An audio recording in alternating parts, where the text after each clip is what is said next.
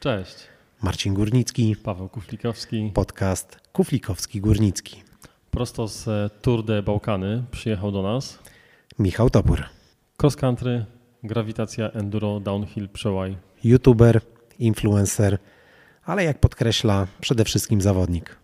No właśnie, ta rozmowa mimo tego, że ze sportowcem, z zawodnikiem, to jednak zdominowana przez social media i to jak we współczesnych czasach e, musi pracować sportowiec nie tylko e, na treningu, na rowerze, ale także e, w przestrzeni.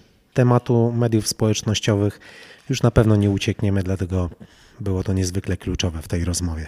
Rozmawiamy też o kondycji cross country w Polsce i tym, jak to wygląda za granicą.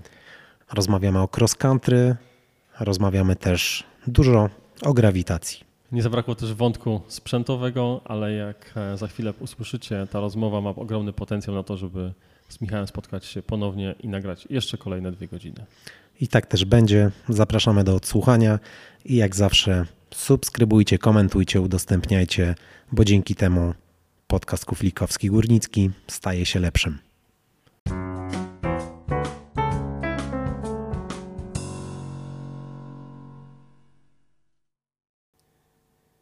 Michał, znamy się już e, parę lat.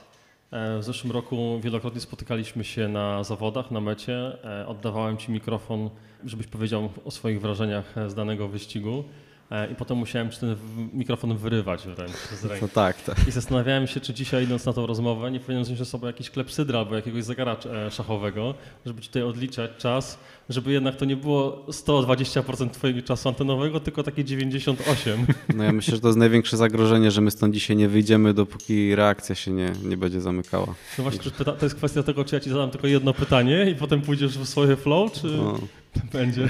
Słuchajcie, to może ja zadzwonię do przedszkola i do żłobka i uprzedzę, że dzisiaj dzieci zostaną, a to musiałyby na wszelki weekend wypadek, zostać. no. Dobra, Michał. E, jesteś świeżo po e, swoim bałkańskim e, miesięcznym turnę. Jak bardzo jesteś zmęczony, jak bardzo jesteś usatysfakcjonowany tym okresem? Bo to tak twoje takie pierwsze tak naprawdę takie mm, długoterminowy wyjazd z, kraju i, i bardzo intensywne start, starty w okresie jeszcze przedstartowym de facto, no bo to marzec, to nie jest jeszcze core sezonu, nie? Zgadza się, to jest coś w ogóle nowego dla mnie. Pięć tygodni ciągiem poza krajem i to całkiem daleko, bo większość w Grecji, potem w Serbii. Takiego wyjazdu ja jeszcze w życiu nie zaliczyłem nigdy. Oczywiście zdarzało się już jakieś przedsezonowe zgrupowanie w Kalpę klasycznie, czy, czy w Hiszpanii, czy w jakimś tam ciepłym. Natomiast takiego wyjazdu nastawionego na ściganie o tej porze roku, no to nie przerabiałem jeszcze nigdy, więc totalnie nowe doświadczenie, niesamowite doświadczenie. O dziwo w ogóle nie jestem zmęczony, mimo tego, że w ciągu czterech tygodni zaliczyłem 11 wyścigów. Wszystkie miały rangę UCI, więc wszystkie to były międzynarodowe starty. No ale jakoś udało się to przeżyć y, dobrze i po powrocie do kraju naprawdę cały czas jestem świeży i gotowy na kolejne wyzwania. A skąd w zasadzie pomysł na, na taki początek sezonu? Tego typu koncepcje tak naprawdę chodziły w głowie mojej, czy też mojego taty już lata temu. E, Nie jest to zresztą wcale nowy pomysł nawet wśród Polaków, bo Bartek Wawak już, już lata temu także często zaczynał sezon startując y, na południu Europy, czy to był właśnie Cypr, czy, czy nawet też Grecja Salamina. Także my to obserwowaliśmy, widzieliśmy, że jest taka możliwość. Natomiast, żeby taki wyjazd doszedł do skutku, no to trzeba mieć możliwość go przeprowadzić. Trzeba mieć za co tam pojechać, trzeba mieć czym pojechać, no i trzeba mieć jakieś minimalne chociaż zasoby ludzkie, żeby ktoś mógł pojechać z tobą i ci pomóc. No i w tym roku szczęśliwie wszystko się zgrało i miałem taką możliwość, więc w końcu ten plan doszedł, doszedł do, do głosu, do działania. Jesteś usatysfakcjonowany z wyników i w ogóle z tego wyjazdu i z tego, na jakim etapie są teraz Twoje przygotowania do sezonu? Myślę, że tak. Jeśli chodzi o mój poziom, moje przygotowania, to na pewno bardzo mnie cieszy to, że w tym momencie, tak naprawdę na progu tego właściwego sezonu, mamy przełom marca, kwietnia, już teraz jestem mocniejszy niż, y, niż y, byłem w szczycie formy w ubiegłych sezonach, gdzieś tam w lipcu, sierpniu. Na to wskazują liczby, które osiągam na treningach. No i zresztą gdzieś tam w porównaniu do innych zawodników też wygląda to dobrze. Zobaczymy, jak to będzie ciągnęło dalej. Jeśli chodzi o wyniki, no tutaj trzeba, zależy wszystko od tego, jak się je analizuje, tak? bo jakby sa- same na papierze one nie porywały. Tam był oczywiście ten jeden przebłysk y, w, Grecji, w Kilkis, gdzie byłem pierwszy i drugi. Natomiast większość wyścigów, no to tam kręciłem się gdzieś w drugiej dziesiątce między 11 a, a powiedzmy tam 15-20 miejscem. Natomiast trzeba wziąć poprawkę na to, że tam naprawdę zjechało się sporo mocnych zawodników i tam było się z kim ścigać. Było po prostu po trzech najmocniejszych przedstawicieli z Norwegii, z Danii, z Belgii, z Izraelu, dodatkowo jakiś Szwajcar i tak dalej. No i to powoduje, że naprawdę tam takich 20-25 kolegów do ścigania było naprawdę na mocnym poziomie. E, czy to jest tak, że e, dyspozycja, którą w tym momencie masz, e, to jest już taki punkt, w którym jesteś bardzo wysoko swojego, blisko swojego szczytu formy, czy, czy raczej to jest ta czas jakby droga wznosząca? W perspektywie też tego, że no w tym sezonie jakby imprezy docelowe są wcześniej, bo mamy Mistrzostwa Polski już na początku czerwca, a potem pod koniec czerwca Mistrzostwa Europy. No mam nadzieję, że nie, że jeszcze coś tam dołożymy z trenerem Maćkiem, natomiast y, o tym przekonamy się w dalszej części sezonu.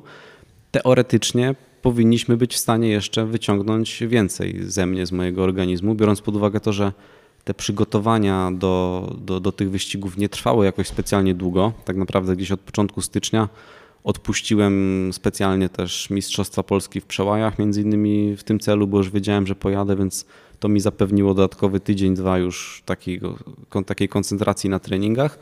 Potem był trzytygodniowy wyjazd do Kalpę, gdzie rzeczywiście no, zrobiłem co się dało w tym okresie czasu, ale to wciąż nie było jakoś nie wiadomo ile, jeśli chodzi o taki okres przygotowawczy.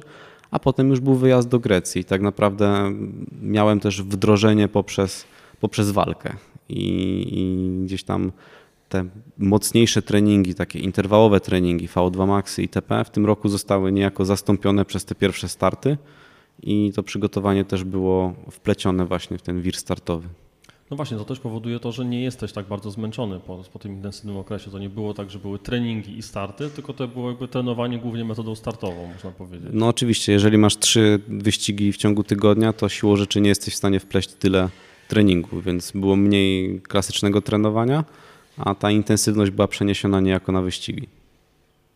Wspomniałeś, że e, ten wyjazd do Grecji e, jest efektem jakby różnych e, czynników, między innymi tego, że po prostu mogłeś sobie na to pozwolić. Jesteś osobą, która nie jest od kilku lat już w drużynie, jesteś indywidualnie przygotowującym się sportowcem, indywidualnie zabiegającym o środki, o, o, o całe swoje zaplecze.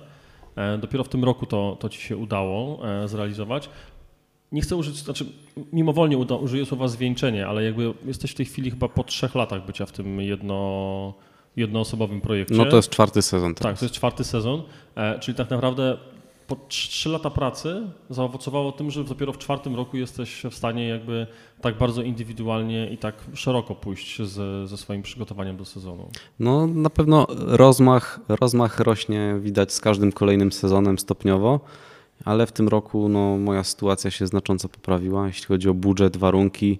E, dysponuję teraz służbowym samochodem, także nawet takie luksusy wpadły i to na pewno jest cenne i to też pozwala właśnie coraz dalej się zapuszczać. Tylko, tylko przepraszam Michał, że ci przerwę. No ta skóra w S-klasie mogła być trochę w ciemniejszym no, odcieniu. Spokojnie, dojdziemy również do tego, nie? Bo tam było to, wiesz, jak rower przewozisz, to jednak widać na tej szarej no, skórze. Oczywiście, oczywiście, ale to jak będę wymieniał, wiesz, na nowszy, to powiem od razu, żeby tam no. zapodali inną tapicerkę jakoś. E, tak, ale no, no niestety właśnie no bez, bez odpowiednich zasobów pieniężnych sprzętowych jakby nie jesteś w stanie zrealizować wszystkiego. U mnie to się wszystko cały czas poprawia, więc ja również w miarę tego, jak dysponuję coraz większymi możliwościami, y, wymyślam sobie coraz ambitniejsze cele i staram się je realizować. Mam nadzieję, że właśnie to widać. No ale ten pięciotygodniowy trip na Bałkany do Grecji myślę, że jest tego najlepszym przykładem. No i też, żeby, też trzeba podkreślić, żeby to wybrzmiało, nie, nie otrzymujesz ani z Polskiego Związku Kolarskiego, ani z PKO żadnych środków na, na szkolenie na tym etapie, czy, czy coś tam skapuje? Nie, oczywiście, że nie. Odkąd y, ostatni raz y, załapałem się na jakikolwiek wyjazd z kadry narodowej, a było to w 2019 roku, no to ja w ogóle jakby z kadrą nie miałem nic do czynienia za bardzo, chyba że tam byłem ewentualnie wpisany do tego szerokiego składu, jak się to mówi, ale żadnego wyjazdu jako kadrowicz nie zaliczyłem. Już nie wspominając w ogóle o jakichś środkach finansowych, y, to, to w ogóle można zapomnieć. Także to, to wszystko, na czym ja się opieram, dzięki czemu ja jeżdżę, ścigam się, pochodzi tylko i wyłącznie od firm, od moich sponsorów, partnerów oraz także od moich widzów, kibiców, obserwujących, którzy dokładają swoje na Patronajcie. Czy ty, Michał, masz jeszcze dla swoich kibiców jakieś niespodzianki przygotowane na ten sezon? No bo właśnie ta kampania e, marcowa, można powiedzieć, e, była w takiej kategorii mm, niespodzianek. Trudno powiedzieć, zobaczymy. Na razie na pewno skupiam się na wyścigach cross country. Mamy w tym roku naprawdę ciekawą imprezę, dużą szansę, żeby się pokazać, bo są to Mistrzostwa Europy e, w Krynicy, Zdrój, także też można powiedzieć niedaleko mnie, bo to jest moje województwo Małopolska. Także naprawdę fajna sprawa i, i, chciałbym tam dobrze pojechać, dobrze się zaprezentować. A potem tak naprawdę ciężko powiedzieć, co się wydarzy. Zobaczymy, czy się uda załapać jeszcze na jakieś międzynarodowe zawody, czy nie. Zobaczymy, kiedy dokładnie ten sezon skręci w tą stronę grawitacji, bo to, że skręci, to, to myślę, że to można powiedzieć, że to jest pewne, bo po prostu to lubię i, i fajnie sobie to urozmaicać. Natomiast dokładne proporcje, ile tam będzie ścigania w enduro, w downhillu, a ile w cross country, jeszcze nie są do końca ustalone, aczkolwiek na pewno do końca czerwca, no to ściśle trzymam się XC. A jak już tak e, dotknęliśmy delikatnie tematu finansów, tematu wydatków, możesz powiedzieć, ile mniej więcej kosztował Cię ubiegły sezon? Jakiego rzędu to są wielkości? Myślę, że to bardzo ciekawi e, naszych słuchaczy.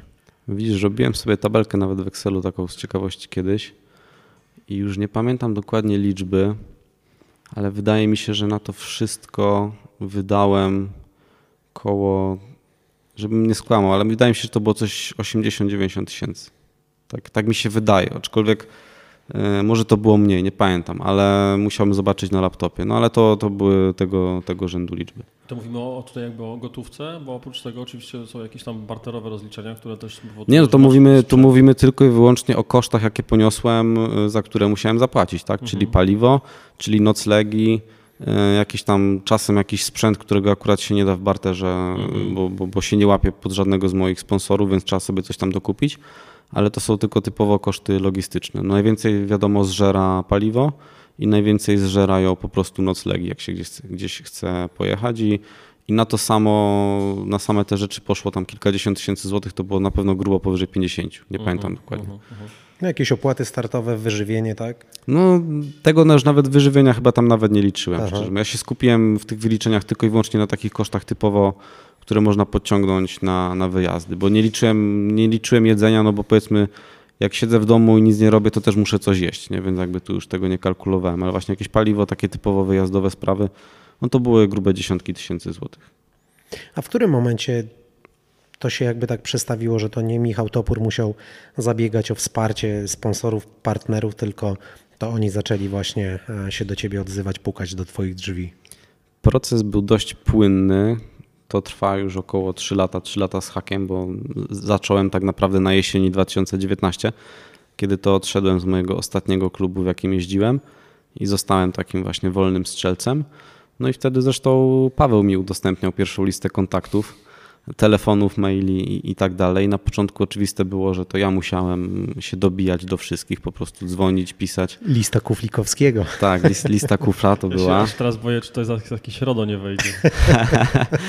I, I to ja wiadomo musiałem y, się starać.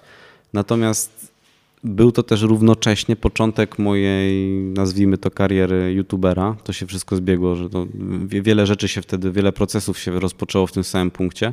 I tak stopniowo, stopniowo przez te trzy lata to wszystko się zmienia, to wszystko ewoluuje i to wszystko się rozwija. I w tym momencie już bardzo często się dzieje tak, że to właśnie firmy potencjalni zainteresowani zwracają się do mnie.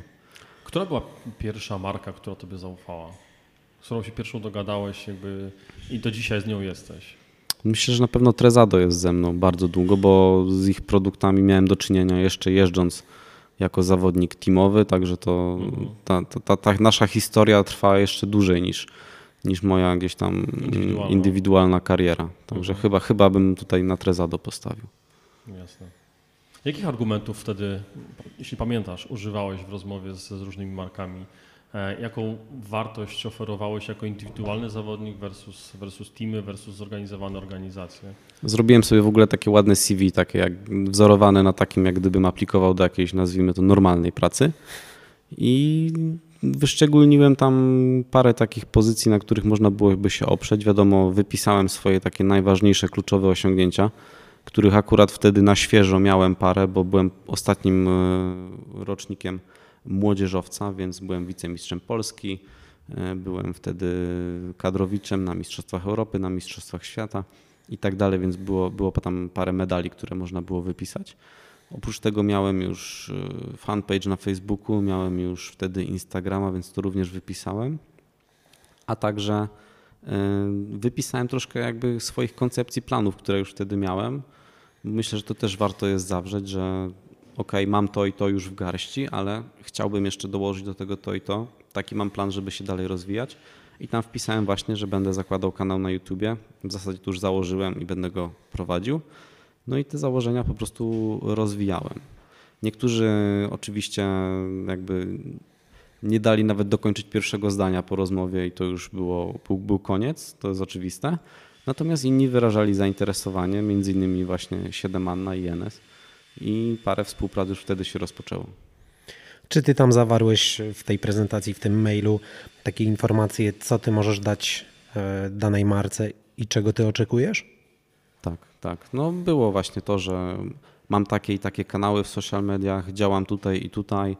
E, chwaliłem się też oczywiście, że jestem redaktorem portalu kolarskiego mtbx.pl, że, że tam również publikuję wpisy. Teraz już oczywiście mniej, ale wtedy, wtedy było tego zdecydowanie więcej, więc byłem aktywny. I bo na tym polega CV, na tym, na tym to polega, kiedy chcesz przyjść do sponsora, tak? Tam nikt nie oczekuje od ciebie, żebyś ty mu historię swojego życia opowiadał, że jesteś Michaś, tam masz tyle i tyle lat, jeździsz na rowerze i tak dalej. Nie, raczej liczą się konkrety, tak? Y, robię to i to, dysponuję tym i tym, chciałbym robić to i to, oczekuję, potrzebuję tego i tego. Ja to wiem nawet bezpośrednio od ludzi, którzy pracują w firmach u moich sponsorów, bo oni takich maili, takich rzeczy przerabiają naprawdę dużo i oni sami mówią, że często to dostają takie epopeje rozwleczone niepotrzebnie, nikomu się tego nie chce czytać nawet i tam, żeby w ogóle dotrzeć do momentu, co właściwie ten człowiek by chciał od takiej firmy, to musisz się przebić przez rozprawkę z języka polskiego, nie? więc naprawdę, jeżeli ktoś chce uderzać do sponsorów po, po cokolwiek, to liczą się konkrety. Nie ma co po prostu tutaj pisać Bajek. Wiadomo, bajek, dokładnie. Dużo było firm, które na początku odrzuciły Twoją propozycję? No, było tego trochę, na pewno. A było tak, były takie firmy, które e, na początku, właśnie te trzy lata temu, powiedziały nie, dziękujemy, a po roku, po półtora stwierdziły, widziały jak aktywny jesteś, jak realizujesz obiecany plan, bo, bo go realizujesz i same przyszły na zasadzie, ok, no jednak... E, bijemy się w pierś. Bijemy się właśnie, w pierś. Właśnie się zastanawiam nad tym, Chyba to już nie, nie, chodzi o nazwę, ale w ogóle czy takie sytuacje były? Nie? Chyba jeszcze nie było, aczkolwiek czekam. Czekam. Na, na, parę film to czekam. Jeżeli to kiedyś nastąpi, to będę miał naprawdę dużo satysfakcji. Jednego, jednego maila z jednej firmy już nie będę tutaj wymieniał, nie, ale nie chodzi o nazw. Do, do, do, teraz naprawdę mam go zachowanego w osobnym folderku na poczcie, bo jest tak piękny, że po prostu jak mam zły dzień, to sobie go odpalam i czytam. I, bo w skrócie chodziło o to, że właśnie ja tam Powiedziałem, że potrzebuję rower startowy MTB, potrzebuję rower szosowy. No i w odpowiedzi na to generalnie odpisali mi, że tak mówiąc, mówiąc kolokwialnie, chyba mnie pogięło, bo czy ja widziałem, ile te rowery kosztują. No, także, także trzy lata dalej, y, trzy lata później z sześcioma NS-ami w garażu mogę, mogę się śmiać z tego. Michał, jeszcze, jeszcze o, tym, o tym sezonie. Mm, do czerwca tylko cross country, E, głównie zagraniczne starty. Masz już taki bardzo uporządkowany kalendarz aż do, do, do Mistrzostw Europy, czy e, jest to w jakiś tam sposób, sposób jeszcze elastyczne i na ile widzimy Cię w Polsce, na ile będziesz za granicą? Tak, do, do tego końca czerwca myślę, że jest to już dość poukładane i tam myślę, że niewiele się zmieni. E, najbliższe starty w kwietniu to będzie prawdopodobnie dwa razy Słowacja. Mamy tam dwie C1, Puchary Słowacji. E, następnie w maju zaczyna się coś dziać e, więcej. Mamy Puchar Świata w Nowym Meście, na który na pewno będę chciał jechać. Potem mamy dwa fajne wyścigi w Polsce. Tydzień po tygodniu Jelenią Górę i Wałbrzych. Mhm. Też fajnie, bo dwie C1, także fajne trasy, fajne wyścigi, fajny region Polski, więc tam też na pewno będę. A w czerwcu... Potem już Mistrzostwa Polski no, czerwcu, Tak, no. i do czerwca zleci. W pierwszy weekend mamy Mistrzostwa Polski też w Małopolsce. Także fajnie blisko. Potem jest jeden weekend do zagospodarowania, to się muszę zastanowić. Potem 18 czerwca już teraz serdecznie zapraszam wszystkich na moją domową imprezę Puchar Tarnowa. E, Bardzo dobry termin, też tydzień przed Mistrzostwami Europy, więc, więc fajnie, żeby poczuć ten 30 małopolski. rok e, Pucharu Tarnowa, czy ja coś teraz pokręciłem? Może tak być, może tak być. Nie, nie dam sobie ręki Mhm. uciąć, ale to już ma naprawdę długą historię. Także to jest jeden z najstarszych cykli w Polsce, jeśli nie najstarszy, nie wiem dokładnie. I teraz właśnie podjęte zostały kroki, żeby go troszkę odświeżyć, wyświeżyć, nadać mu troszkę takiej pozytywnej, młodej energii, więc mam nadzieję, że, że to rzeczywiście wypali. Czy będziesz trochę bardziej mocniej, masz mocniej zaangażowany w ogóle? Tak, ja tą, ja tą edycję właśnie czerwcową, można powiedzieć, firmuję. Będzie taka trochę Topór Edition. Także tym bardziej Pod zapraszam. patronatem. Tak, tak, można tak powiedzieć, że zostałem jej patronem, bo każda edycja ma swojego patrona. Jeszcze jest Mirek Bieniasz oraz Tomek Niedźwiecki. Każdy ma taką swoją. E, Więc ja oczywiście zapraszam na wszystkie, ale na swoją najbardziej. Będzie najlepsza. E, Masz na pewno w głowie kalendarz nie tylko właśnie cross country, ale też grawitacyjny. Jeśli się nie mylę, od razu na początku lipca chyba są Mistrzostwa Eu- Polski w e, Tak, enduro. z- zgadza się, to z weekend tam siódmy, dziewiąty, Czyli coś, coś w tym stylu. chyba...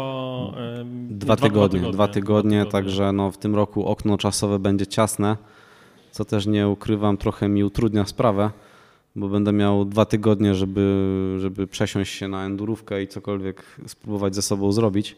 A kalendarza się nie rozciągnie. Jak No bardzo niestety. ciężko się jest przełączyć z, z cross country na enduro, bo jednak e, tutaj też e, Kasia Burek jak była opowiadała, że e, jest jednak to jakoś tam spójne z, z cross bo jednak są te podjazdy, jest, ten rower nie jest aż tak różny jak, e, jak e, powiedzmy downhillówka. Nie? Znaczy, oczywiście, że tak, w kwestii siąść, pojeździć, to nie ma to żadnego problemu tak naprawdę, to się przesiadasz i, i jest fajnie, tym bardziej, że no, ja już jestem w tym trochę obyty.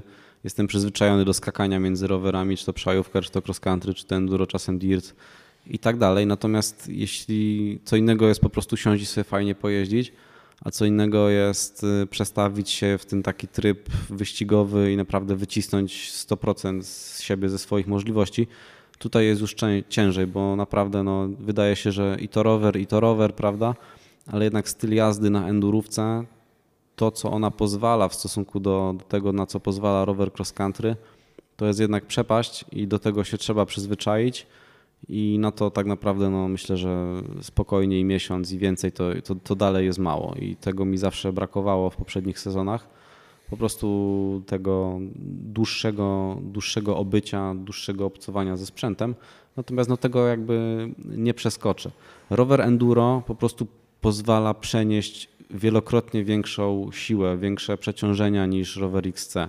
Wszystko jest większe, wszystko jest mocniejsze, wszystko jest sztywniejsze opony są dużo jakby mocniejsze, pozwalają na mocniejsze przechodzenie przez zakręty. No tak, większa wytrzymałość, Większa grip. wytrzymałość, one mają więcej przyczepności Mhm. i tak dalej. No i to oczywiście z jednej strony jest fajne, no bo ten rower przyjmuje takie strzały, których po prostu rower XC by nigdy nie mógł i by się rozpadł. Natomiast druga strona medalu jest taka, że on też te większe siły przenosi na nas. Więc jeżeli chcemy jechać szybko, no to też my sami musimy po prostu operować na, na większych siłach, na większych prędkościach trzeba się jakby przestawić na inny tryb jazdy. Czy ty, Michał, rozważałeś kiedyś e, zawieszenie roweru górskiego, e, fulla do cross country na kołku i, i skupienie się tylko na grawitacji, na enduro i downhillu? Były takie koncepcje, były takie koncepcje te półtora roku temu, kiedy, kiedy miałem jeździć e, w Srebrnej Górze.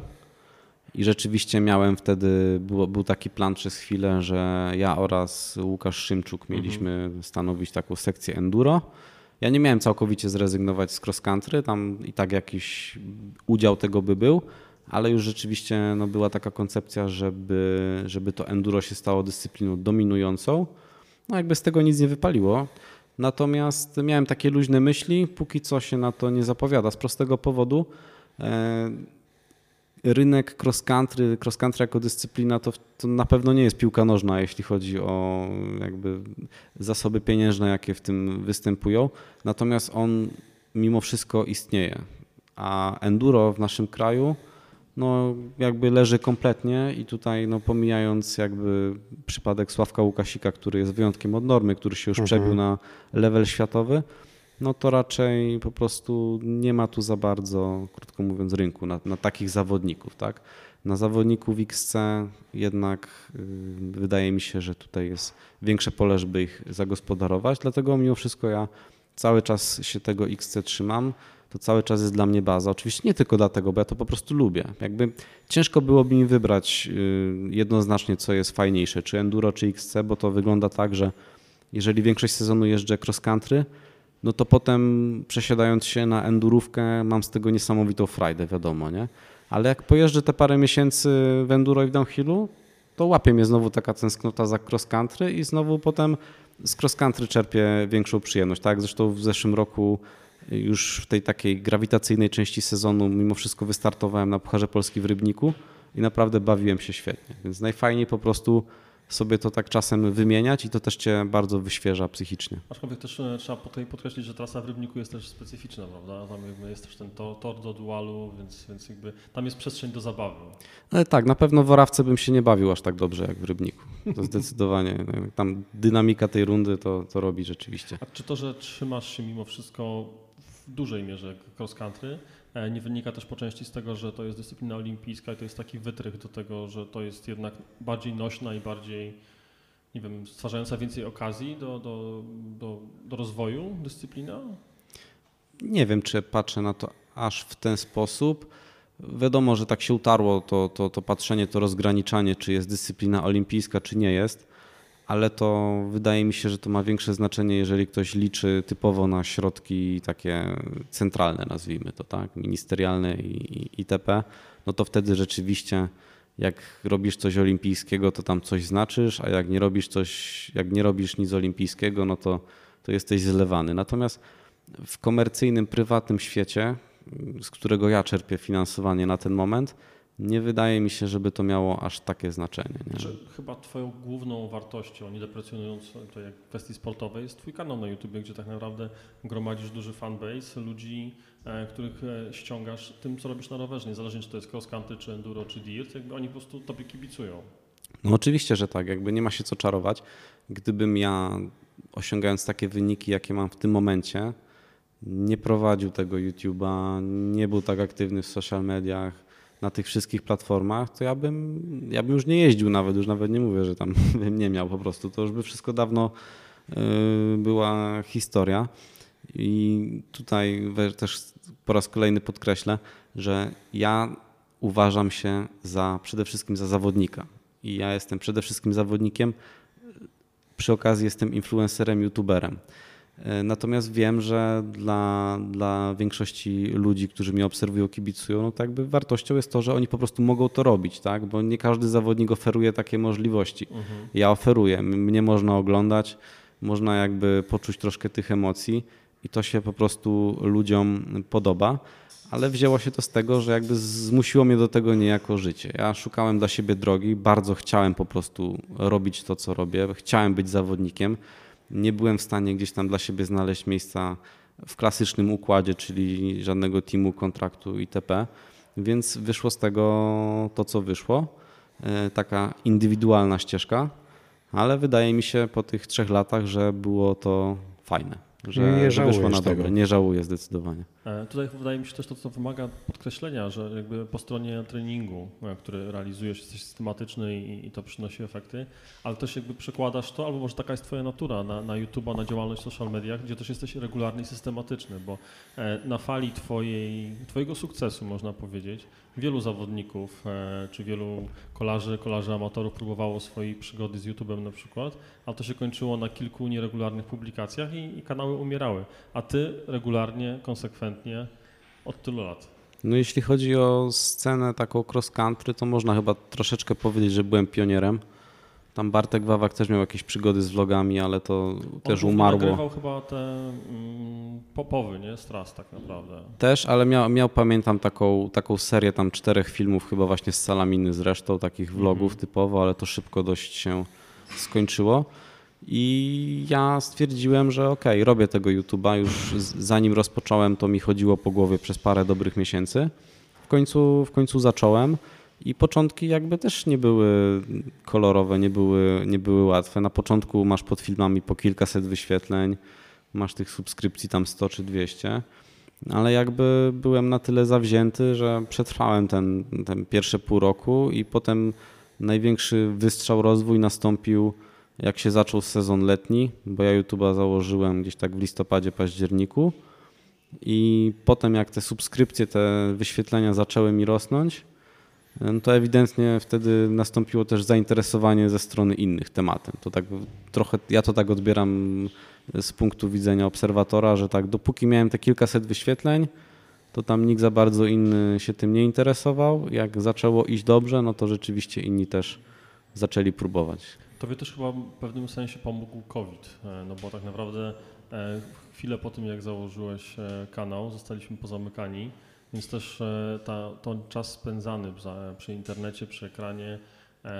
był dużo większy, a, a szybko też zaczął się boom na rowery, więc chyba te, te czynniki też miały duży wpływ na to, jak dobrze wstrzeliłeś się po prostu ze swoim projektem. No myślę, że to miało znaczenie, bo kiedy zaczął się COVID, tak naprawdę pierwsze pół sezonu było martwe, nie było żadnych wyścigów, nic się nie działo, więc zawodnik, który był tylko zawodnikiem, tak naprawdę y, znikał totalnie, gdzieś mhm. prze, przepadał.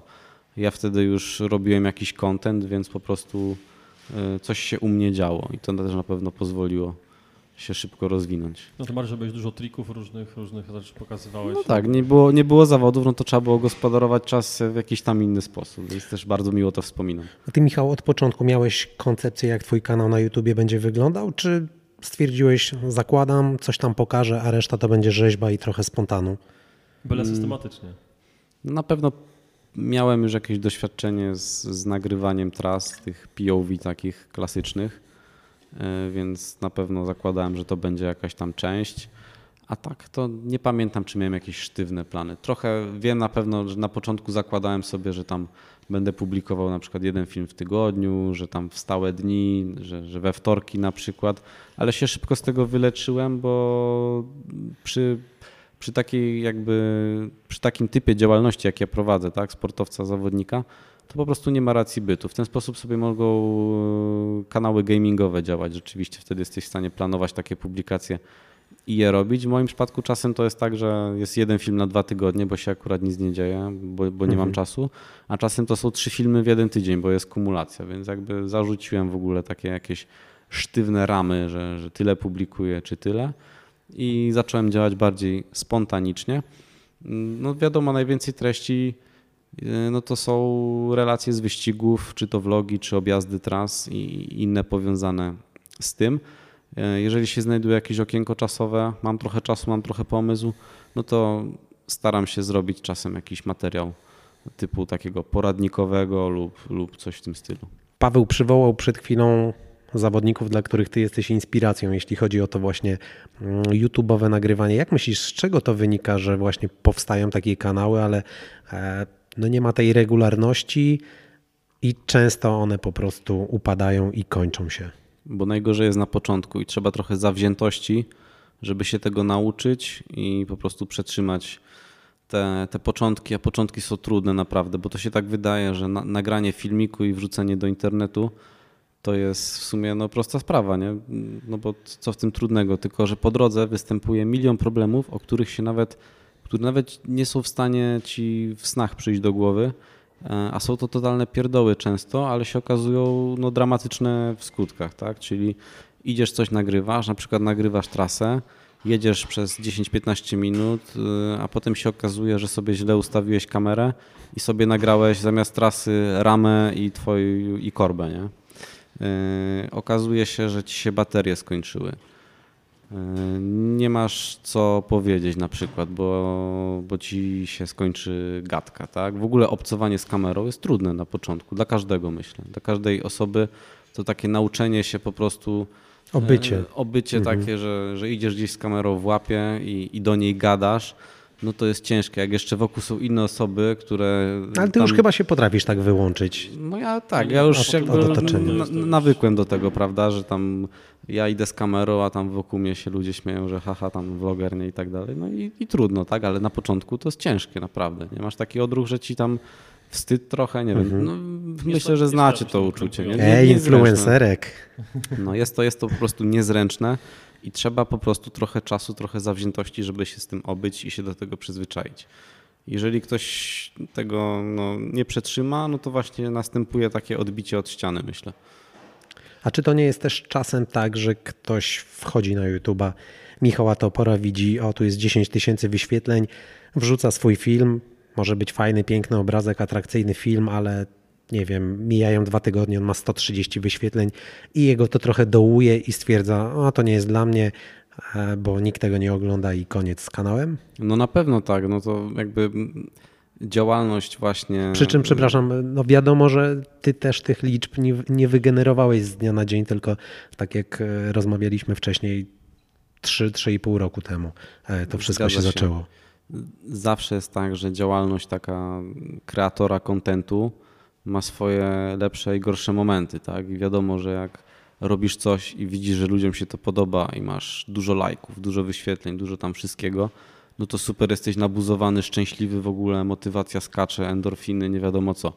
Ale potem znowu robisz coś, wkładasz w to jeszcze więcej energii, masz z tym jakieś plany i się okazuje, że to tak przelatuje w ogóle bez echa, nie? Wszyscy to zlewają no i wtedy masz doła po prostu i to potrafi zniechęcić i nigdy nie jest tak, że wszystko co zrobisz po prostu załapie i często bywa tak, że rzeczy, materiały, do których przykładasz mniej czasu i energii, chwytają lepiej niż te, na których naprawdę się koncentrujesz, naprawdę ci na nich zależy. No i to potrafi być demotywujące, wiadomo, nie? No ale to właśnie to jest już kwestia, kwestia danej osoby, czy jest to w stanie jakoś tam przepracować, przetrawić, czy nie. Mimo wszystko na dłuższą metę, jeżeli, jeżeli się starasz, robisz spoko content, to wiadomo, że wtopy się zdarzają, ale powinno być ok. Nie? I te momenty, kiedy, kiedy jakiś film tam łapie oglądalność i widać, że się ludziom podoba, no dostarczają ci jakby pozytywnych emocji na te dalsze, które się mogą oglądać przeciętnie, czy tam wręcz słabo. Ale możemy powiedzieć, że jesteś takim więźniem cyferek, właśnie wchodzisz na YouTube'a, podglądasz statystyki co chwilę, ile wyświetleń, ile udostępnień, ile komentarzy, czy raczej zachowujesz tutaj zdrowy rozsądek? Musiałby to ktoś chyba z zewnątrz ocenić, bo co, co jest zdrowy rozsądek. No podglądam statystyki, oczywiście sobie tam lubię wejść i, i, spojrzeć, jak tam ten film się ogląda. Szczególnie tam powiedzmy po pierwszym dniu, po pierwszym czy po pierwszych dwóch dniach.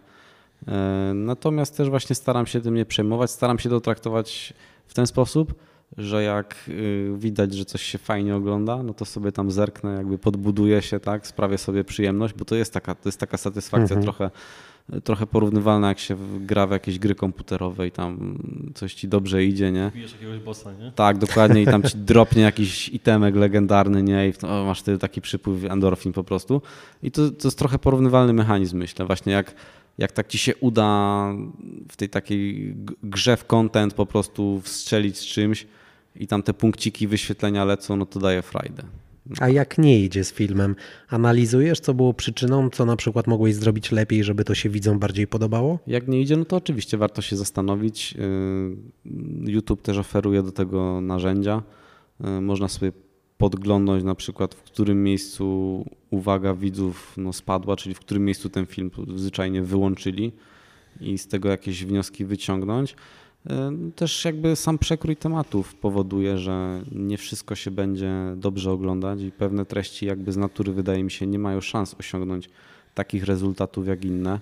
Zresztą to bardzo widać na, na moim kanale. No, rekordowy jest film z pamiętnej Szczawnicy z zeszłego roku, y, gdzie tam wszyscy zjeżdżali na tyłkach z góry, było po prostu błotny Armagedon.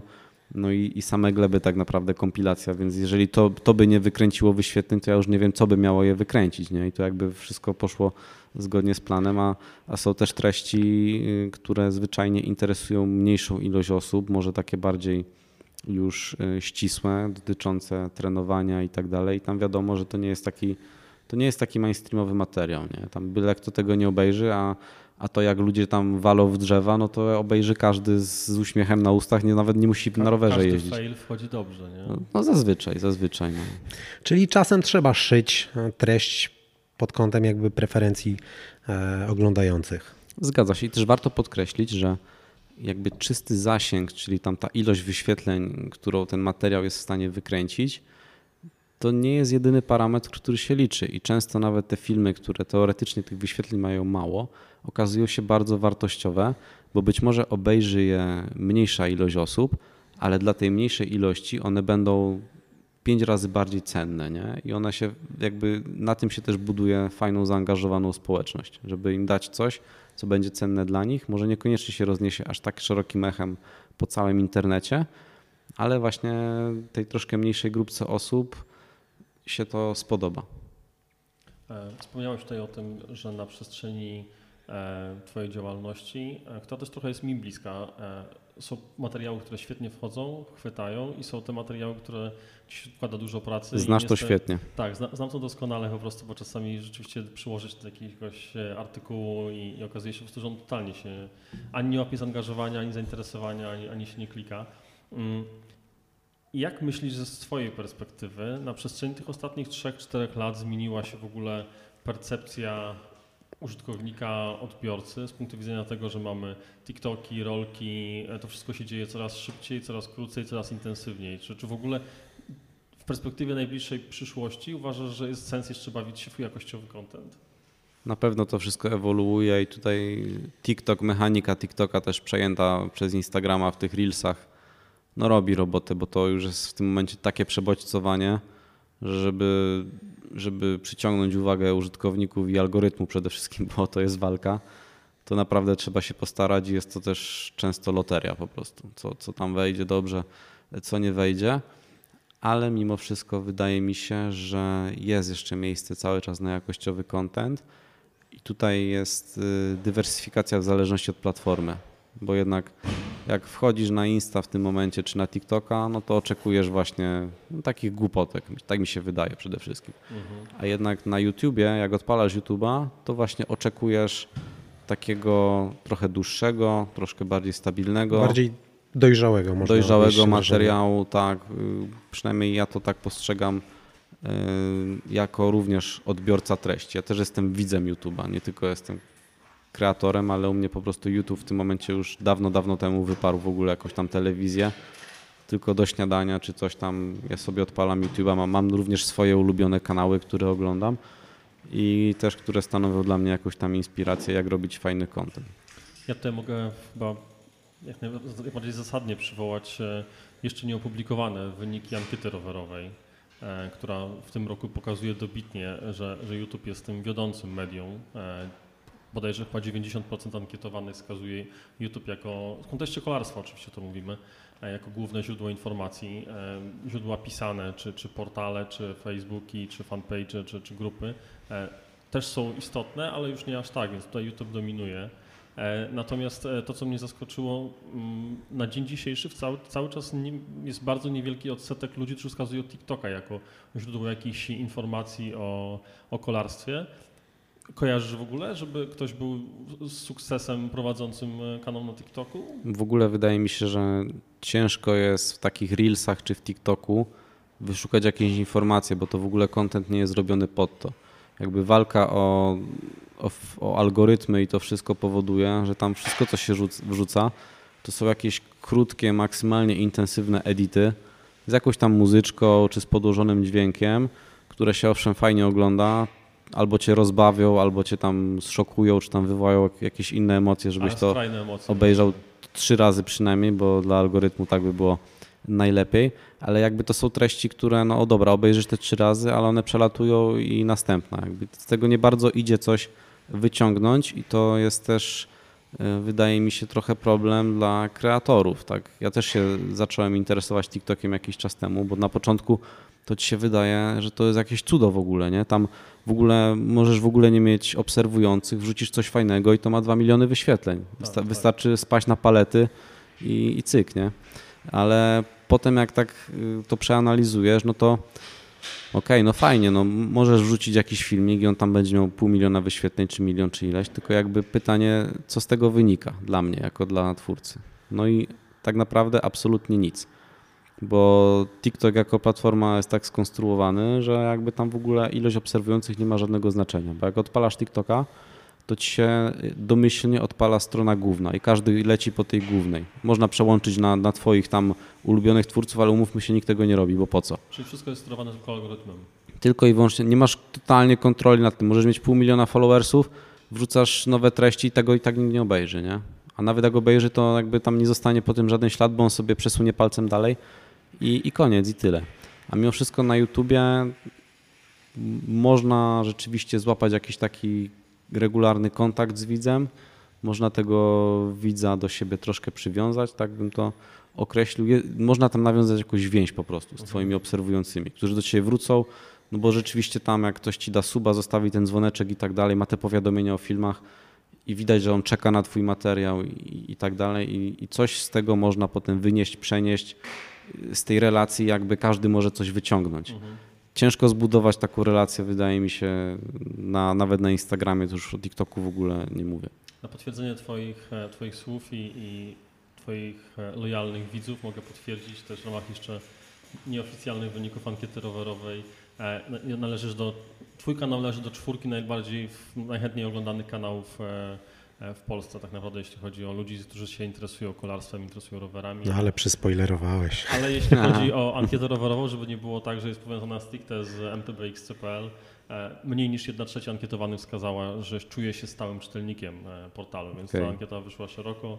W pierwszej czwórce mamy Shybike'a, mamy Bike Show. A do kiedy trwa ankieta? Ankieta już, już jest zamknięta. A, no to nie, to nie udostępnię.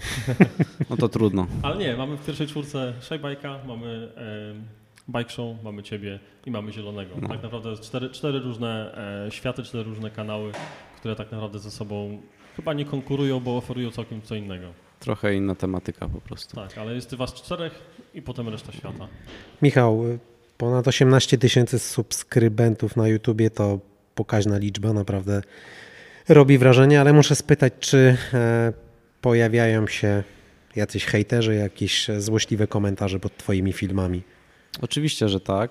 E, to jest nieunikniony proces. Jakby w momencie, w momencie, kiedy twoje materiały zaczynają docierać do coraz szerszej publiki, no to, to statystyka jest czysta. To, to, to, to nastąpi prędzej czy później. Nie? I im większy zasięg łapie Twój content, tym więcej takich osób się będzie pojawiać. I to nawet nie ma nic wspólnego z tym, czy Ty robisz dobre materiały, czy złe. Po prostu krążą takie wolne rodniki w internecie, i w momencie, jak one, jak one wpadną na twój film, no to tam no, no, zostawią ci ten komentarz i koniec. Nie? Blokujesz, ignorujesz, wchodzisz w polemikę? Wiesz co, wszystko zależy. Ogólnie y, naprawdę trafiają się, trafiają się czasem perełki, naprawdę. Nie?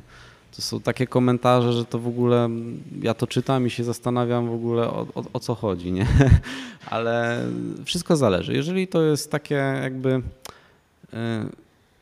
dość kulturalne może, jeszcze nie takie skrajnie ofensywne, to jakby zostawiam. Mam podejście takie. Każdy komentarz napędza zasięgi, nie? Także trzeba się cieszyć, naprawdę. Cieszę się, że tam wszedłeś, napisałeś, że jestem głupi, że gadam głupoty. Ja to doceniam, nie? Zrobiłeś mi tam kolejny komentarz do tych tam. Także spoko, nie? Przekonałeś kiedykolwiek jakiegoś swojego, nazwijmy to, hejtera czy trolla, do, że, że jednak nie miał racji ta polemika Hejtera, trolla nie, bo ja raczej nie wchodzę w polemikę, wiesz. Aha, nie wchodzisz. Okay. Nie, nie, także nie, bo to, to, nie ma sensu w ogóle żadnego, nie? To jakby e, to, to widać po tych komentarzach zresztą, że to one są, zresztą one są nieraz totalnie bezsensowne. Tak, tak totalnie bezsensowne. W ogóle widać, że ludzie, którzy... Czyli ktoś tam po prostu wszedł, żeby jakąś głupotę napisać.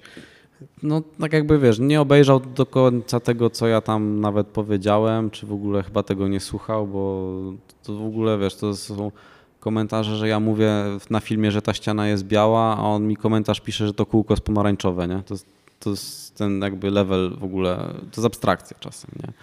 Jak się zaczynają jakieś takie wulgarne, ofensywne, czy tam rzeczywiście ktoś mnie wkurzy, no to banuję i tyle, do widzenia jakby. Ja, to jest, wiesz, troszkę też moje podwórko, ja tutaj wiadomo, wolność słowa i tak dalej, ale jak przegina, no to, to dlaczego nie, prawda? Mocno skręciliśmy w temat social mediowy, ale to jakby jest jedna z, jeden z fundamentów tak naprawdę Twojej działalności. E, jesteś aktywny na YouTubie, na Facebooku, na Instagramie.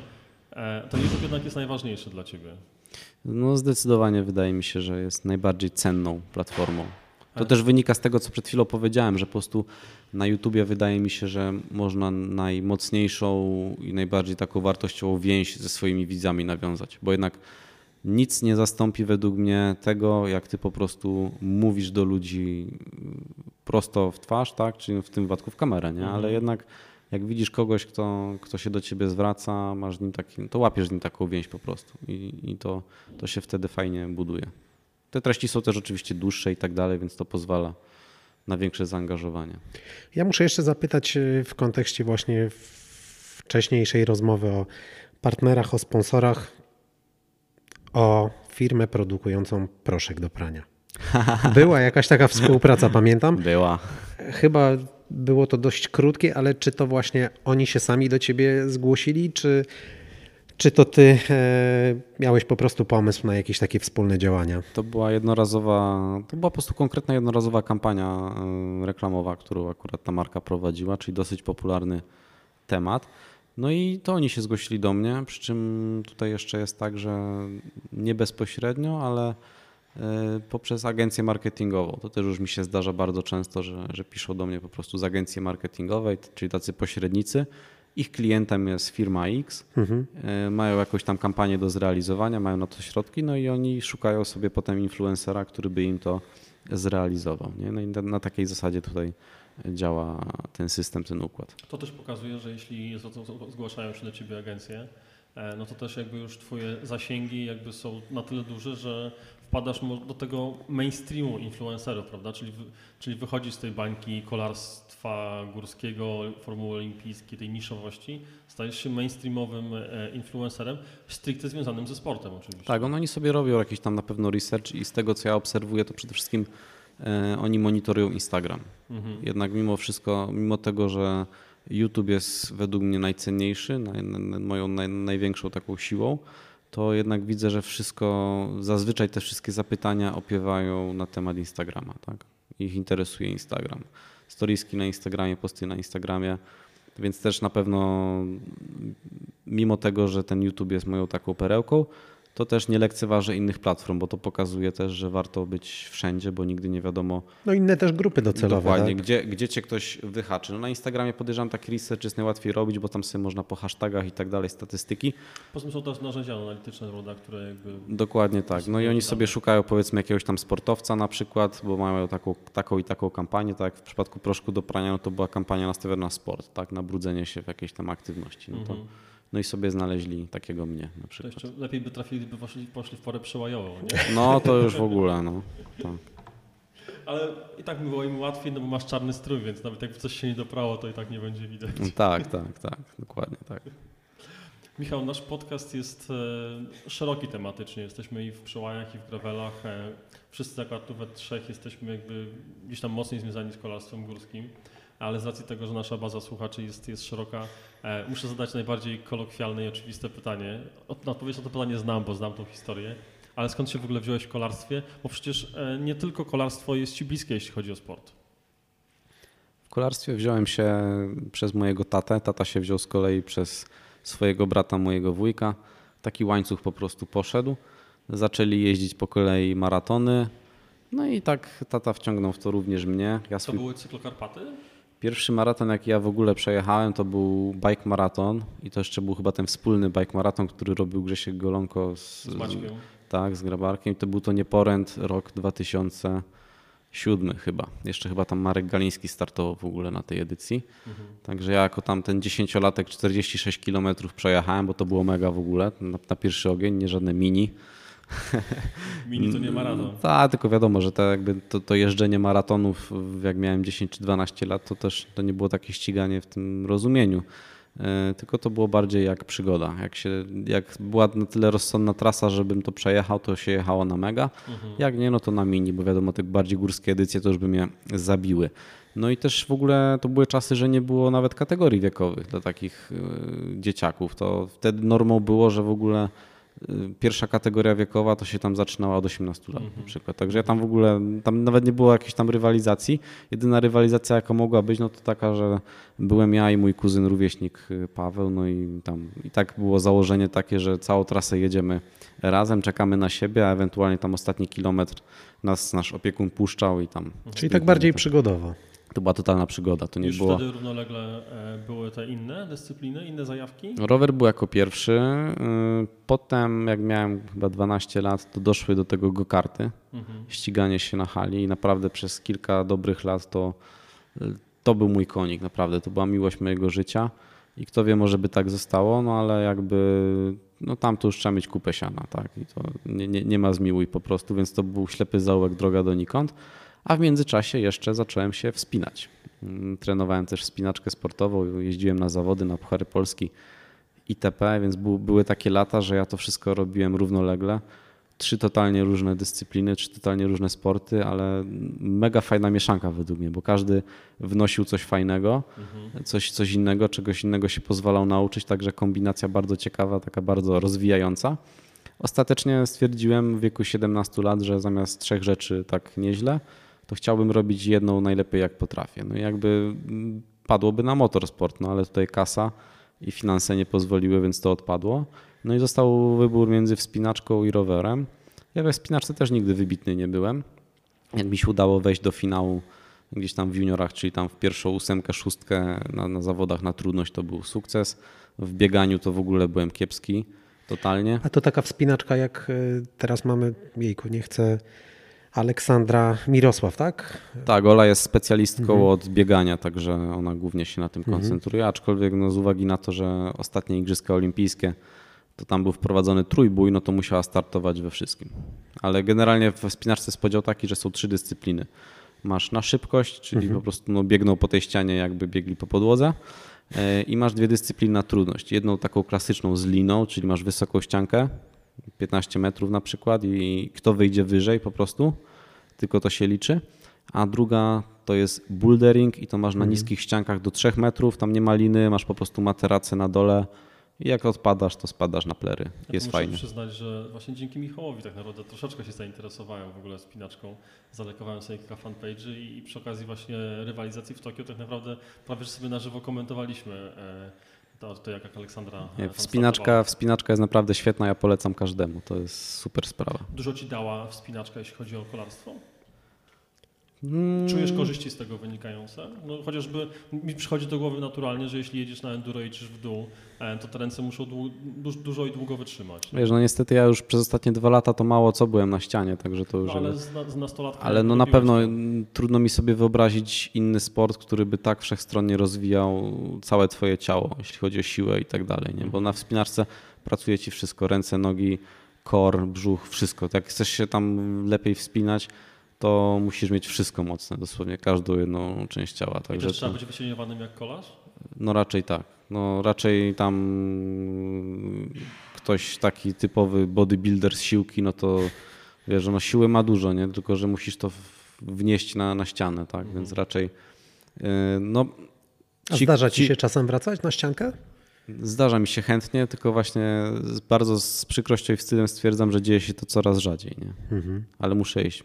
Jeszcze moja dziewczyna złapała zajawkę ostatnio i się spodobało, to musimy iść. A pasja do motorsportu przez tego karty dalej gdzieś tam w tobie drzemie, czy, czy już przepisowa jazda i, i zapomniałeś o tym temacie? Znaczy, no wiesz, no, na ulicę to wiadomo, że tego się nie wnosi, to w ogóle nie ma sensu. Natomiast też na go-karty raz na jakiś czas lubię wyjść, też dzieje się to trochę rzadko. Też dramatycznie to wszystko podrożało, no wiadomo, inflacja przez te wszystkie lata i tak dalej, to już sp- sporo czasu, ale ja pamiętam, że w tym 2009 roku to w Tarnowie 10 minut jazdy kosztowało 18 złotych.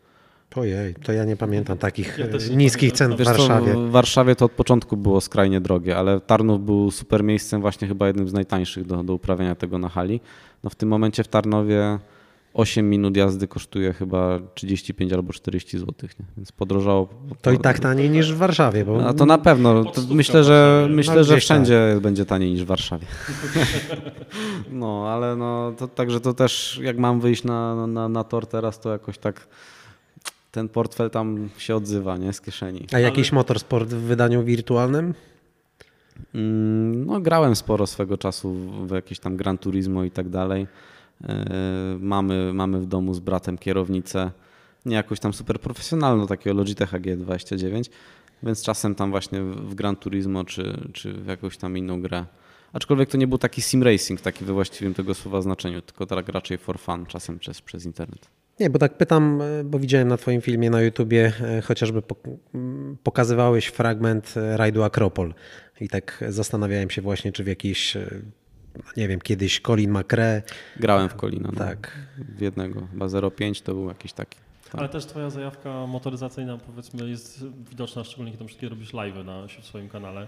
Masz prawda cały regał e, samochodów. Tak, no samochodzików to ja mam dużo. Jeszcze na strychu leży te, leżą te, które się nie zmieściły w pokoju. I masz chyba taką fototapetę. No i mam fototapetę właśnie, to jest pozostałość z czasów, kiedy, kiedy się ścigałem więcej na go-kartach i to jest po prostu zdjęcie zrobione przez nas w 2012 chyba roku, jak byliśmy na Mistrzostwach Świata w kartingu halowym. I to był tor gdzieś tam w Belgii właśnie i, i to jest fototapeta. Ale startowałeś wtedy? Tak, startowałem, tam w juniorach byłem. Nie pamiętam, który byłem nawet. Muszę sobie to odświeżyć. Ale nie wiem, czy nie siódmy, czy coś takiego. Nie, nie chcę skłamać. No to wszystko można powiedzieć na takim mistrzowskim poziomie ci się udawało, no bo e, Puchary Polski w, e, we wspinaczce, tutaj powiedziałeś tak, Mistrzostwa Europy w kartingu, e, no na rowerze też wiadomo, Puchary Świata, Mistrzostwa Polski i tak dalej, i tak dalej. Wszystko No, no na mówię, naprawdę no, wysokim we, poziomie. We, we, we wspinaczce tam bym się tak nie rozpędzał, bo mówię, to tak by byłem takim powiedzmy szóstym, dziesiątym zawodnikiem w Polsce w juniorach. Nie? Także to, to nie było nigdy nic e, rewelacyjnego. E, Raz zdobyłem brązowy medal Mistrzostw Polski we wspinaczce na czas, ale to tylko dlatego, że było nas trzech w kategorii. To było w ogóle tak, że ja tam miałem nie startować, bo, bo mówię, nie lubiłem biegać, ale akurat zawody były w Tarnowie na naszej ścianie, więc e, rano, rano w sobotę dzwoni do mnie kumpel Mikołaj i mówi ty stary, wsiadaj na rower i przyjeżdżaj tutaj, bo jest tylko dwóch, nie? Będziesz miał medal. Ja mówię, no dobra, jak ma tam, wiesz, ma się zmarnować ten medal, no to tam przyjdę, przebiegnę i będę miał, nie? No, no i mam. Ale żebym to jakoś był z tego specjalnie dumny, to, to nie. Mogę taką ane- anegdotkę opowiadać. Wydaje mi się, że największy potencjał, najlepszy byłem w kartingu. Tak, tak bym to mógł orzec, ale jakby... No i co z tego? Ale jesteś tu, gdzie jesteś. Tak, e, dokładnie. Też jakby realizujesz swój plan e, z powodzeniem. Dokładnie. Nie no, przez pierwsze tam lata, jak, jak zrezygnowałem z tych go-kartów, to mnie to trochę bolało jeszcze. E, Ale w tym momencie już jakby, już mnie to, to totalnie mnie to nie boli, jakby przekułem to wszystko w jeszcze większą miłość do roweru i, i się w sumie cieszę z tego, bo jednak Właśnie, wróćmy do, wróćmy do roweru, bo tak naprawdę odbiliśmy w kierunku kartingu i, i wspinaczki. Były pierwsze maratony. Kiedy tak naprawdę było pierwsze cross country, pierwsza drużyna? E, Kiedy to się jakby usystematyzowało i zaczęło być tak równo, równoważne chociażby z kartingiem czy, czy wspinaczką? Mm, Pierwsze cross country to też tak naprawdę było być może jeszcze wcześniej niż maratony, no bo Puchar Tarnowa się u mnie odbywa Mhm. od zawsze. Dla Jeszcze- Ciebie to od zawsze. Dla mnie od zawsze, więc, więc on tam był. Tylko, że po prostu cross country to olimpijskie no, wywoływało u mnie traumatyczne doświadczenia. Nie cierpiałem tego z całego serca, bo tam próg wejścia też dla takiego dzieciaka nie jest łatwy. Jeszcze szczególnie, że dla takich tam ośmiolatków na przykład te wyścigi to nieraz trwały, tu już nawet nie mówię, że tam, nie wiem, 10-15 minut jak dla Żaka teraz, nie? Tylko dosłownie na Pucharze Tarnowa to robili jakąś taką pętelkę, że tam było do góry, na dół i koniec. Tam ten wyścig to trwał myślę 3 minuty, tak, tak mniej więcej. Więc to sobie możecie wyobrazić, jaki to był sprint I, i, gas, i, i to był wyścig, który trwał 3 minuty, a ja potem jeszcze przez dwie godziny umierałem, nie? I po prostu myślałem, że te płuca to tam wypluje. Także no, nie jest to zbyt przyjemne dla takiego dzieciaka. Do tego ten stres psychiczny taki z tym całą, z tą całą szopką taką około startową, nie? że tam dwie minuty do startu, minuta do startu, coś tam, coś tam. Nie, to, to było dla mnie przez długi czas nie do przejścia, dlatego były takie lata, że tam była Kwestia niedziela. stresu? Tak, tak. Stres, to, który był z tym związany, był tak duży, że ja już w przeddzień, przeddzień tego pucharu startowa w, w, wieczorem to ja już nie mogłem wytrzymać, naprawdę po prostu. To już mnie wykańczało, E, ale tata do niczego mnie nie zmuszał, także były takie lata, że on po prostu sobie w niedzielę jechał na ten puchar Tarnowa, startował tam w Mastersach for fun, bo miał ochotę, a ja sobie siedziałem szczęśliwie w domu i oglądałem teleranek czy coś tam. Nie? I super. Tutaj znowu przywołam e, rozmowę z Kasią Burek, bo e, ona też przecież miała swój epizod e, z cross country. No i właśnie tak jak wspomniała, na etapie chyba młodziczki wyleczyła się, bo tak bardzo właśnie męczyły ją treningi, tak bardzo ta presja i, i zmęczenie powodowało jakby negatywne emocje, że, że rozstała się z cross country, rozstała się w ogóle z rowerem i wróciła do niego po wielu latach. Ale, a u Ciebie to jakoś e, No, zdrowo funkcjonowało. Mnie uratowało to, że po prostu jak nie miałem ochoty na cross country, to, mnie, to nie jeździłem cross country i koniec. Mhm. Tak? Przez wiele, wiele lat jeździłem tylko maratony za dzieciaka. Więc to jest taka ciekawostka dla osób, które mnie tak dobrze nie znają, bo często tam do mnie ludzie piszą i, i się pytają, ty Michał, może byś maratonów spróbował, nie? A ja mówię, wiesz co, ja próbowałem w sumie sporo swego czasu i jeździłem za nastolatka głównie te maratony, bo to mi sprawiało fan, yy, było to spokojniejszy był ten wysiłek, tak, nie było tego takiego strzału po starcie po prostu, że tam musisz zostawić dosłownie no, język na, na glebie, żeby, żeby cokolwiek pojechać, tylko na maratonie to wszystko się odbywa wolniej, było to komfortowe. Nie ma tego stresu związanego ze startem, bo ten start w ogóle dzieje się bardzo wolno, te pierwsze kilometry tam się z jakimś samochodem jedzie i tak dalej, i tak dalej. W międzyczasie weszły w to go-karty i weszła wspinaczka i to, co wniosły go-karty, to była przede wszystkim psychika, mhm. bo go-karty wniosły to, że tam było cały czas obycie właśnie z tą procedurą startową, ze ściganiem, z tym racingiem, ale był odpięty czynnik bólu fizycznego, tak? Czyli jakby został tylko sam ten element jakby koncentracji, mhm. tego refleksu startowego, takich rzeczy, jakiejś tam rywalizacji, wyprzedzania się, ale już bez, bez związku w ogóle z takim cierpieniem fizycznym. I dzięki temu przez te parę lat na go-kartach ja, mi się tak odporniła głowa, że po paru latach ja byłem w stanie wrócić do XCO już mnie to w ogóle nie ruszało. Nie? I teraz mnie to w ogóle nie rusza w ogóle. Ja sobie myślę o tym, jak ja to przeżywałem mając te 9 lat, to to jest dla mnie niepojęte. Ale ja wiem, że tak było, nie? Ale właśnie potrzebowałem tych, tych y, miesięcy, lat spędzonych na torze, na go-kartach, tego obycia się takiego z rywalizacją y, bez udziału właśnie jeszcze cierpienia, żeby móc to fajnie przepracować i teraz w ogóle jestem odporny na takie rzeczy. W takim razie teraz, te kilka lat później, e, czego nie lubisz w cross country, czego nie lubisz w kolarstwie? Czego nie lubię w cross country? No mimo wszystko jest troszkę taka napinka tutaj, wydaje mi się. Mm, jak się to porówna, wiadomo, każda, każde środowisko kolarskie jest trochę inne, tak? I każde jest trochę przegięte w inną stronę, nie? Więc jeżeli jedziesz na zawody enduro czy downhillowe, to tam z, kolei jest e, panuje... Więcej luzu. Jest więcej luzu, czasem masz za dużo rzeczywiście, bo tam już no, e, cza, czasem to już ten czynnik sportowy rzeczywiście trochę niektórym ucieka i to jest po prostu fajna zabawa, ale czasem mam wrażenie, że właśnie tego trochę brakuje w XC, bo charakter dyscypliny jest też taki, no ni niestety po prostu. No, to jest ostre, twarde ściganie, wszyscy są na trasie jednocześnie, a nie jedziesz na czas, więc, więc tak to wygląda. Mm, czasem nie lubię właśnie tego, tego zamętu po, po starcie, który następuje, po, nawet, nawet ci, którzy gdzieś tam realnie potem dostają dubla, y, no to na pierwszych 200 metrach każdy, każdy stara się po prostu zabić, aby tylko jechać z przodu. Nie? I de facto wszyscy są do tego zmuszeni, nie? no bo jak, jest to walka o pozycję. Jak się nie postarasz, no to wszyscy cię przejdą i jesteś jeszcze bardziej w lesie, także jest to zrozumiałe, no taka jest specyfika. Natomiast no, to jest ten taki czynnik, który jest czasem najcięższy i właśnie najbardziej chyba właśnie w ściganiu w XCO obawiam się tylko tych pierwszych tam, tej pierwszej połówki okrążenia, żeby tą pierwszą połówkę okrążenia przejechać dobrze, żeby ona mi, mówiąc kolokwialnie, wyszła dobrze. Czy to jest głównie obawa wynikająca z tego, no, że może się na przykład jakaś kraksa wydarzyć?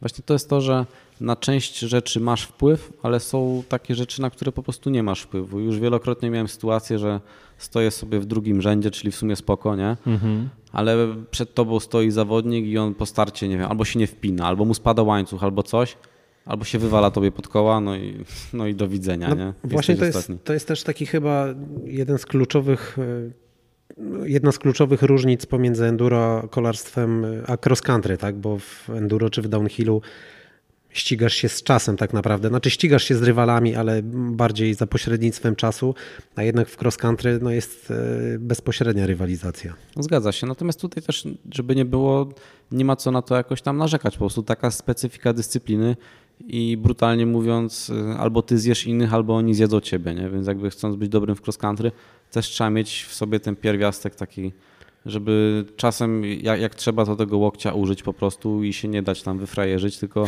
tylko się przebić, no i tyle, nie? To jest jakby wpisane w to wszystko. A ten element stresu dalej ci towarzyszy, czy już poprzez chociażby swoją działalność medialną już e, się uodporniłeś?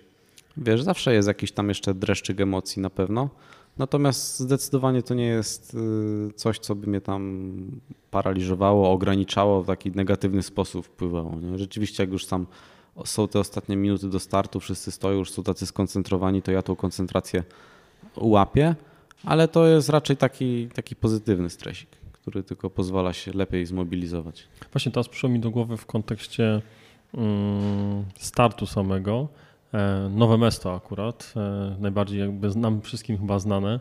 E, cisza przedstartowa to bicie serca, które podkręcało atmosferę. Chyba od zeszłego roku to jest zabronione, prawda? Na starcie jest teraz ma być chyba cisza i tylko światła są. A nie wiem, wiesz co. Tak, tak coś, mi się, coś mi się kojarzy właśnie, że zostało to wycofane. A czym to zostało uzasadnione? No właśnie chyba po, niepotrzebną jakby dodatkowo elementem jakby stresującym. Ale jakie to jest dla kibiców, prawda? Znaczy to chyba dla każdego jest no, wyjątkowe myślę, doświadczenie. Tak, tak, tak. No ale to no, potrafi pewnie dołożyć jeszcze tam swoje do takich do takiego stresu. Do takich Podbić emocji. tętno. Potrafi, potrafi. No, do, do, dokłada swoje. No, jest to efektywne, no ale coś za coś. Odczarujmy jeszcze właśnie kwestię pozycji startowej, no bo e, tak jak wspomniałeś, startując z drugiego rzędu, no to jest taka w miarę bezpieczna pozycja, prawda? Jesteś blisko można łatwo się przebić. E, mamy w historii takie przypadki, jak chociażby Matthew Van Der Poola, który startuje z końca stawki w e, Nowym Meście, e, ale też i innych zawodników, którzy startują z końca, a jednak kończą, nie wiem, pierwszy dziesiątce. no możemy tu Pitcocka chociażby przywołać. Też, ale też i w juniorach mhm. i w Orlikach też takie nazwiska się pojawiają. Na ile dzisiaj w, w, w cross country pozycja startowa rzeczywiście jest ważna, biorąc na uwadze to, że wyścig trwa półtorej godziny? Pozycja startowa to jest, to jest w ogóle gorący temat i naprawdę ciężko się na niego rozmawia, bo on jest bardzo, że tak powiem, obszerny. I dyskusyjny. I jego, się, jego się nie da spłycić, on nie jest zero-jedynkowy, nie? a zawsze właśnie te dyskusje wyglądają tak, że po jednej stronie masz tych, którzy mówią, że no trzeba mieć pozycję startową, żeby powalczyć, a po drugiej stronie masz tych, którzy mówią, co ty gadasz, przecież tutaj Pitko go ostatni tam startował i to już wygrał, czy tam Vanderpol, nie, mm -hmm. i tak mhm. dalej. No i co? No i deal, deal with it, nie? A ty jesteś w którym obozie? A ja jestem w żadnym, bo jestem pomiędzy, nie? Bo ja wiem, no jak właśnie. to rzeczywiście wygląda w praktyce, bo jest sporo czynników, które mają na to wpływ. Przede wszystkim trasy są skrajnie różne. I akurat Nowe Mesto, które wymieniłeś, to jest chyba najlepsza trasa na świecie, gdzie można taki numer wykonać, bo nigdzie nie ma takiej rozbiegówki jak tam. Tam jest osobne pierwsze okrążenie zrobione zupełnie inaczej. Jedziesz tym szutrem do góry, ten szuter jest bardzo, bardzo długi, jest bardzo, bardzo szeroki i rzeczywiście, jeżeli ktoś ma taką bardzo dużą moc, żeby te 3-4 minuty takie przetrzymać na wysokich watach, to tam jest w stanie zrobić cuda.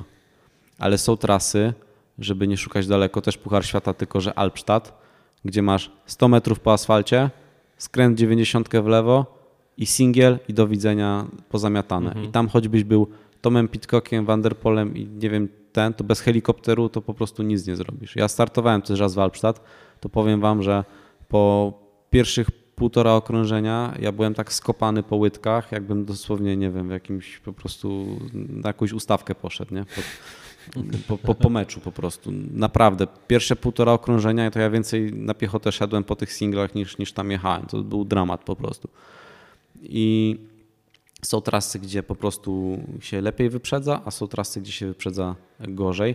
Też nawet nie trzeba daleko szukać, bo przerabiałem takie na ostatnim wyjeździe do Grecji. Była trasa w Kilkis, tam gdzie, gdzie się otarłem o zwycięstwo i tam było super, nie? bo byłeś, miałeś po starcie bardzo szeroki podjazd po betonie do góry, tam można było w 10 jechać koło siebie, super. Ale była też trasa wsparcie, gdzie było tam podjazdu na 20 sekund, a potem się wlatywało w single na jeden rower, no i tam no, jesteś pozamiatany. A jeszcze, żeby było ciekawiej, to 15 metrów za linią startu było zwężenie takie po prostu między budynkami, więc co z tego, że pięciu zawodników stoi w jednej linii, jak po 15 metrach się musi z nich zrobić czterech, więc to już powoduje pierwszy zator. To jest pierwszy parametr. Druga sprawa jest taka, że y, wiadomo, że da się zrobić cudowne rzeczy, tak jak Tom Pitcock i Van der Pol, tylko że niestety Tom Pitcock i Van der Pol są Tomem Pitcockiem i Vanderpolem. Nie? I to są jednostki wybitne nawet na skalę światową, bo oni y, są w stanie z ostatniego rzędu przyjechać tam ósmym czy którymś, tylko że oni są w stanie startując z pierwszego rzędu przyjechać dwie minuty przed wszystkimi, tak jak Pitcock nieraz tam Walpsza tak sobie po prostu wziął i pojechał, nie? I niestety nie każdy dysponuje aż taką mocą, chociaż chciałoby się i byłoby fajnie. I to jest, y, to jest ta uwaga, że y, wybitna jednostka jest w stanie z ostatniego rzędu przyjechać pierwsza i mu to tam da sobie radę, a u nas to jest kwestia, że na przykład przyjeżdżam na wyścigu 15, nie? I patrzę sobie na wyniki, że do 10 miejsca, za które są na przykład punkty czy coś tam, straciłem minutę, dajmy na to. i potem sobie patrzę na analizę swojego wyścigu na Training Peaksie czy tam na Strawie i mi wychodzi, że ja pierwsze okrążenie pojechałem dwie minuty wolniej niż wszystkie inne na całym wyścigu. Dlaczego? Bo był taki Saigon z tyłu, było takie zamieszanie tłum i, i tyle się straciło właśnie na, na, na tej jeździe takiej z innymi zawodnikami. No i teraz pytanie, gdybyś stał z przodu, był w stanie jechać od początku gdzieś tam szybciej, to ile pozycji bym przyjechał? Może bym przyjechał na przykład w tej dyszce, bym zdobył jakieś punkty, albo 35 euro, albo, albo coś tam. Nie? No i to są tego typu kalkulacje. E, koniec końców sprowadza się to do tego, że trzeba robić te punkty, stać z przodu i wtedy nie ma, nie ma w ogóle żadnych wymówek. Co zresztą staram się uskuteczniać, jak widzicie, bo po to też była cała ta wyprawa do Grecji. E, I to ta, ta punktomania i zbieranie punktów e, w Grecji teraz po to, żeby na Pucharze Świata właśnie stanąć jak najbliżej. Czy to na Pucharze Świata, czy nawet mniejszych wyścigach w dalszej części sezonu, gdzieś tam w Czechach, czy, czy w Polsce. No w tym momencie miałem 147 punktów jadąc do Grecji, teraz mam 222, czyli no naprawdę podbudowałem sobie konto całkiem solidnie, jak na mnie oczywiście. Także wydaje mi się, że to już mi powinno gwarantować na takich przeciętnych wyścigach C1 tego typu, żeby sobie stać tak w tym drugim rzędzie bezpiecznie. Może nawet w pierwszym, to zależy kto tam jeszcze przyjedzie. Nawiązując do takich sytuacji na wyścigu, gdzie właśnie pojawia się kocioł, jesteś przyblokowany przez innych, bo startowałeś z dalszej pozycji, zdarza ci się gdzieś tam pod nosem e, przeklinać, czy raczej no, jesteś, masz takie przekonanie, no tak jest, tak musi być, muszę to po prostu przetrwać, muszę być cierpliwy. Zdarza mi się. Zdarza mi się. A już ktoś mnie tak naprawdę zdenerwuje, nie? Bo jednak zazwyczaj nie, ale no, są takie momenty po prostu, że już mi ręce opadają i miałem tak wsparcie na przykład jak po starcie gdzieś tam jeszcze na tym singlu na takiej skałce wyprzedziło mnie tak dwóch Greków, dosłownie tak właśnie się wbiło się na łokcie gdzieś tam, mhm. tak na siłę, że tam w ogóle zmusili mnie do tego, żeby się wypiąć na tej skałce, podeprzeć nogą. No i fajnie wyprzedzili mnie, tylko że dosłownie 50 metrów dalej na kolejnej skałce sklinowali się we dwójkę ze sobą. Ja musiałem odpalić tryb przełajowca, po prostu obiec ich dookoła z rowerem y, na ramieniu, no i sobie pojechać dalej. W tym czasie właśnie pierwsza grupa cała mi odjechała, a koniec końców oni przyjechali z dublem, nie? No i... Czyli można powiedzieć karma. No, karma, karma nie karma, bo... no po prostu taki mieli poziom sportowy, nie? Tylko właśnie po, po takich sytuacjach no, to jest frustrujące, nie? Że to jest mistrz pierwszej prostej, który tak, leci, i, a potem... I sobie zadajesz pytanie, no po co on się tam pcha, tak? Po co on się tam pcha, skoro on potem i tak ma minus dwa na wynikach, nie? Wiadomo, że, że trochę trzeba, ale jakby no bez przesady. Siłę nie? na zamiary. No nie? trochę, trochę przynajmniej, nie tak jakby no, rozsądnie, żeby to było. Tym bardziej, że nie było relacji w, w, Red Bull TV, nie było, można było być przez chwilę chociaż z przodu na relacji. Nie? Dokładnie, dokładnie. No. Ale to Grecy chyba tak w ogóle mają. Tam jak, jak był ten short track, na którym startowałem, to tak samo oni tam pierwszy podjazd to oni tak polecieli, jakby tam chorągiewka z metą to na szczycie była. Nie? A tak przy okazji właśnie Grecji i tych startów tam e, Nawiązałeś jakieś takie relacje, które będą trwały? Zakumplowałeś się z jakimiś zawodnikami? No bo tam było jakieś grono, z którym się widziałeś co parę dni praktycznie, nie? Yy, tak, myślę, że największe tam mm, poruszenie to wywołałem właśnie na tym wyścigu, gdzie mi odpadła, odpadła korba. Zdecydowanie, bo to też zrobiło wrażenie na, na, na całej społeczności. Bo to był taki, no to był Puchar Grecji po prostu. Wcześniejsze wyścigi w ogóle E, to była ciekawa konstrukcja, która tak naprawdę nie była skierowana dla Greków, tylko one były obliczone na to, żeby zarobić pieniądze na, na obcokrajowcach, tak? Czyli 100 euro za wyścig, fajnie, do, dobry biznes i do widzenia. Tam rzeczywiście był to Puchar Grecji i tam, tam byli Grecy i tak dalej. I rzeczywiście chyba jakiś tam y, ślad wspomnienia po sobie pozostawiłem, bo jeszcze przez parę dni potem Niektórzy pisali do mnie na Instagramie, że, że, że, że, fajnie, że tam no pecha miałem, ale, ale, ale super jechałem. Będziesz musiał, Michał, że... teraz y, filmy na YouTubie nagrywać w języku greckim. Tak, muszę, Albo chociaż napisy. Tłumacza napisy. muszę znaleźć, jak macie tutaj kogoś, kto po grecku tam gada, pisze. Teraz to... tylko wpinasz, wiesz, chatbota, no, sztucznej no. inteligencji i samo idzie. No właśnie, no właśnie. No w każdym razie mam nadzieję, że jeszcze się tam kiedyś uda wrócić. Też, też pisali, żeby, że, że, mam, że, że zapraszają ponownie, także Oby. A organizacyjnie jakbyś ocenił e, Greków? No bo Powiem wam, że to, to jest jeden z najciekawszych aspektów tego wyjazdu, już pomijając rywalizację, sport i tak dalej, jak zupełnie inaczej, innej perspektywy można nabrać w ogóle na tworzenie imprez, na tworzenie zawodów. Bo my jednak w Polsce, tak mi się wydaje, przynajmniej ja tak zawsze miałem, byliśmy nauczeni, że jak robisz zawody, nie, to, to, to jest, że to ma być jakaś taka, wiesz, impreza sportowa, wydarzenie, że to powinno mieć jakąś otoczkę, jakoś wyglądać, żeby ta, coś tam się powinno dziać i tak dalej, nie? No i sobie jedziesz do takiej Grecji, tam jest rozłożone miasteczko zawodów start meta i, i tyle. I koniec. Nie, nie ma nic tam po prostu. Czyli Na... jak takie lokalne zawody. Nie, nawet, Nawet nie. nie. Przy tym to Puchar Mazowsza to naprawdę to jest Puchar Świata, nie? U, a, na, a jednocześnie impreza jest rangi UCI, więc Tak, tylko właśnie mówię, to, to, to było zupełnie inne, pod, w ogóle inne założenie, inne podejście do organizowania e, wyścigów i to nie były imprezy robione po to, żeby, żeby była impreza, żeby było fajnie. Mówimy teraz mhm. o salaminie i o sparcie, czyli o tych takich wyścigach nastawionych tych dla wyżej punktowanych. Nie? Tak, tak, tak, tak. Tam to sobie ktoś po prostu konkretnie przekminił, że mm, mamy taką Grecję, która o danej porze roku, czyli właśnie luty, marzec, jest fajna, bo jest ciepła, a w reszcie Europy jest zima. Dodatkowo mają niskie koszty robienia zawodów, bo mają drugi koszyk nagród, więc tam te nagrody są dużo, dużo niższe i tak dalej. Yy, stwierdzili, że sobie po prostu zrobią tych zawodów ileś pozbierają, pozbierają y, po 100 euro od zawodnika za każdy wyścig, więc to naprawdę się z tego robi konkretna kasa. I to było tylko i wyłącznie obliczone na to. Tam, było, tam było, to była prosta transakcja, tak? Y, euro za punkty dla, dla mhm. zawodników oczywiście. No jeszcze musisz być na tyle mocny, żeby te punkty zdobyć, bo to nie było takie oczywiste.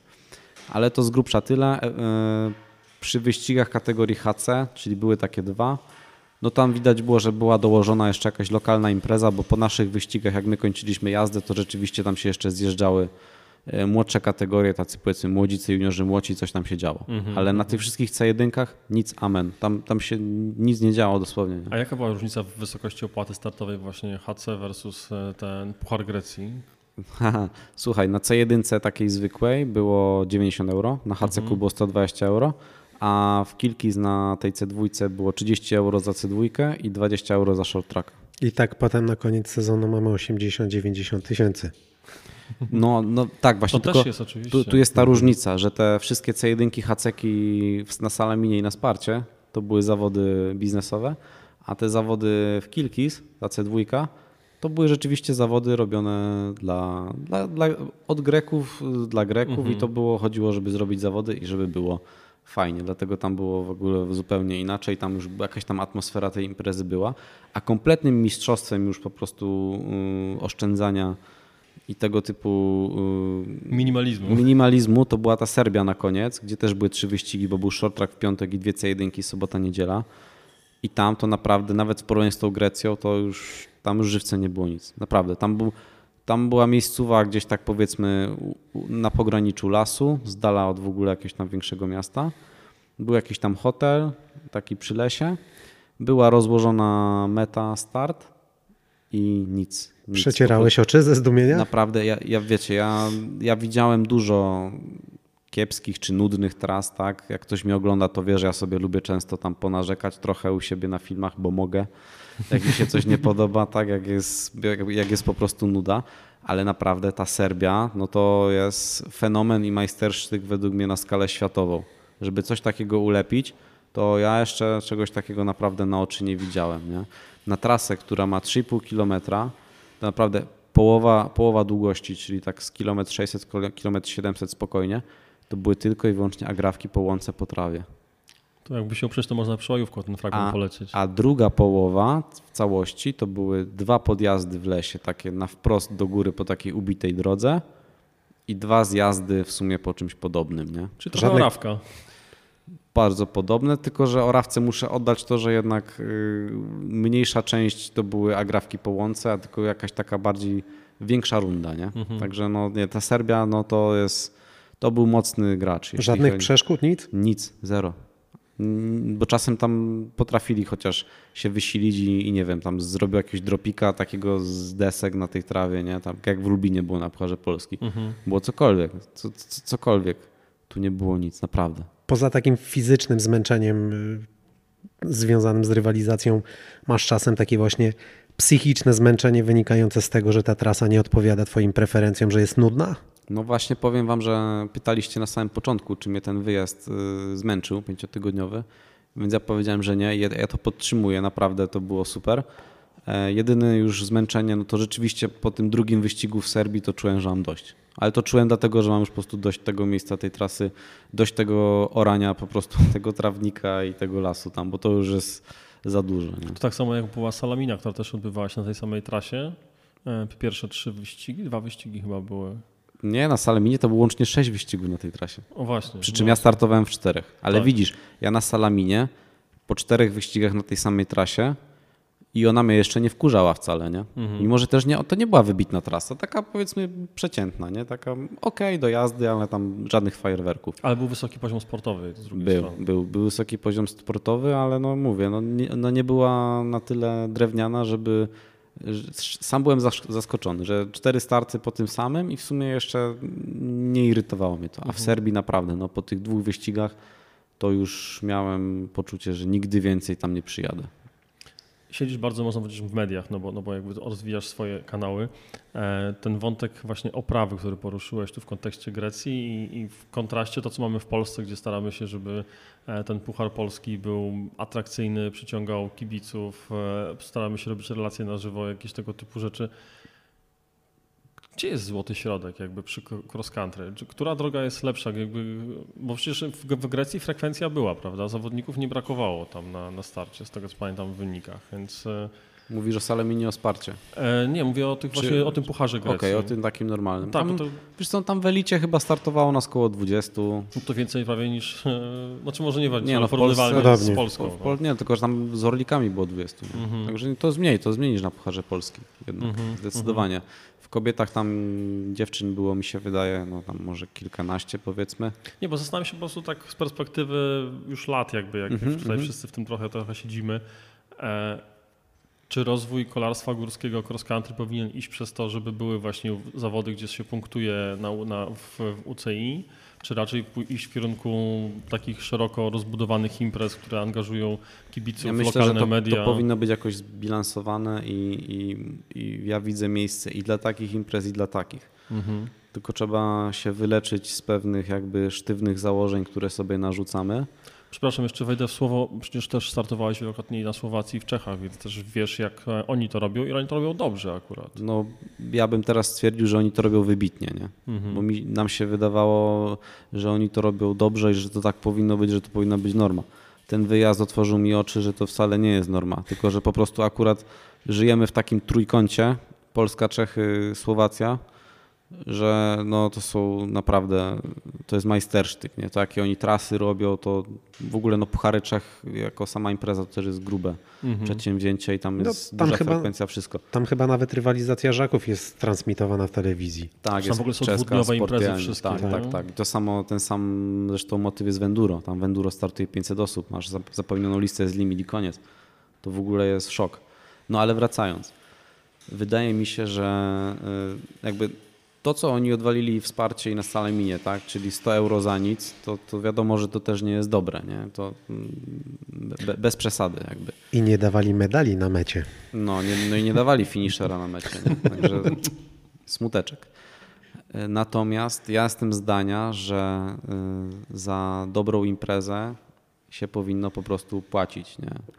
I, i, I nie ma jednego bez drugiego, tak? Więc fajnie by było, żeby to się wszystko rozwijało, żeby były te transmisje live, żeby, żeby to rzeczywiście miało taką otoczkę porządnej imprezy, ale żeby to miało pod- otoczkę porządnej imprezy, to niestety my, to, my w to musimy wszyscy inwestować trochę.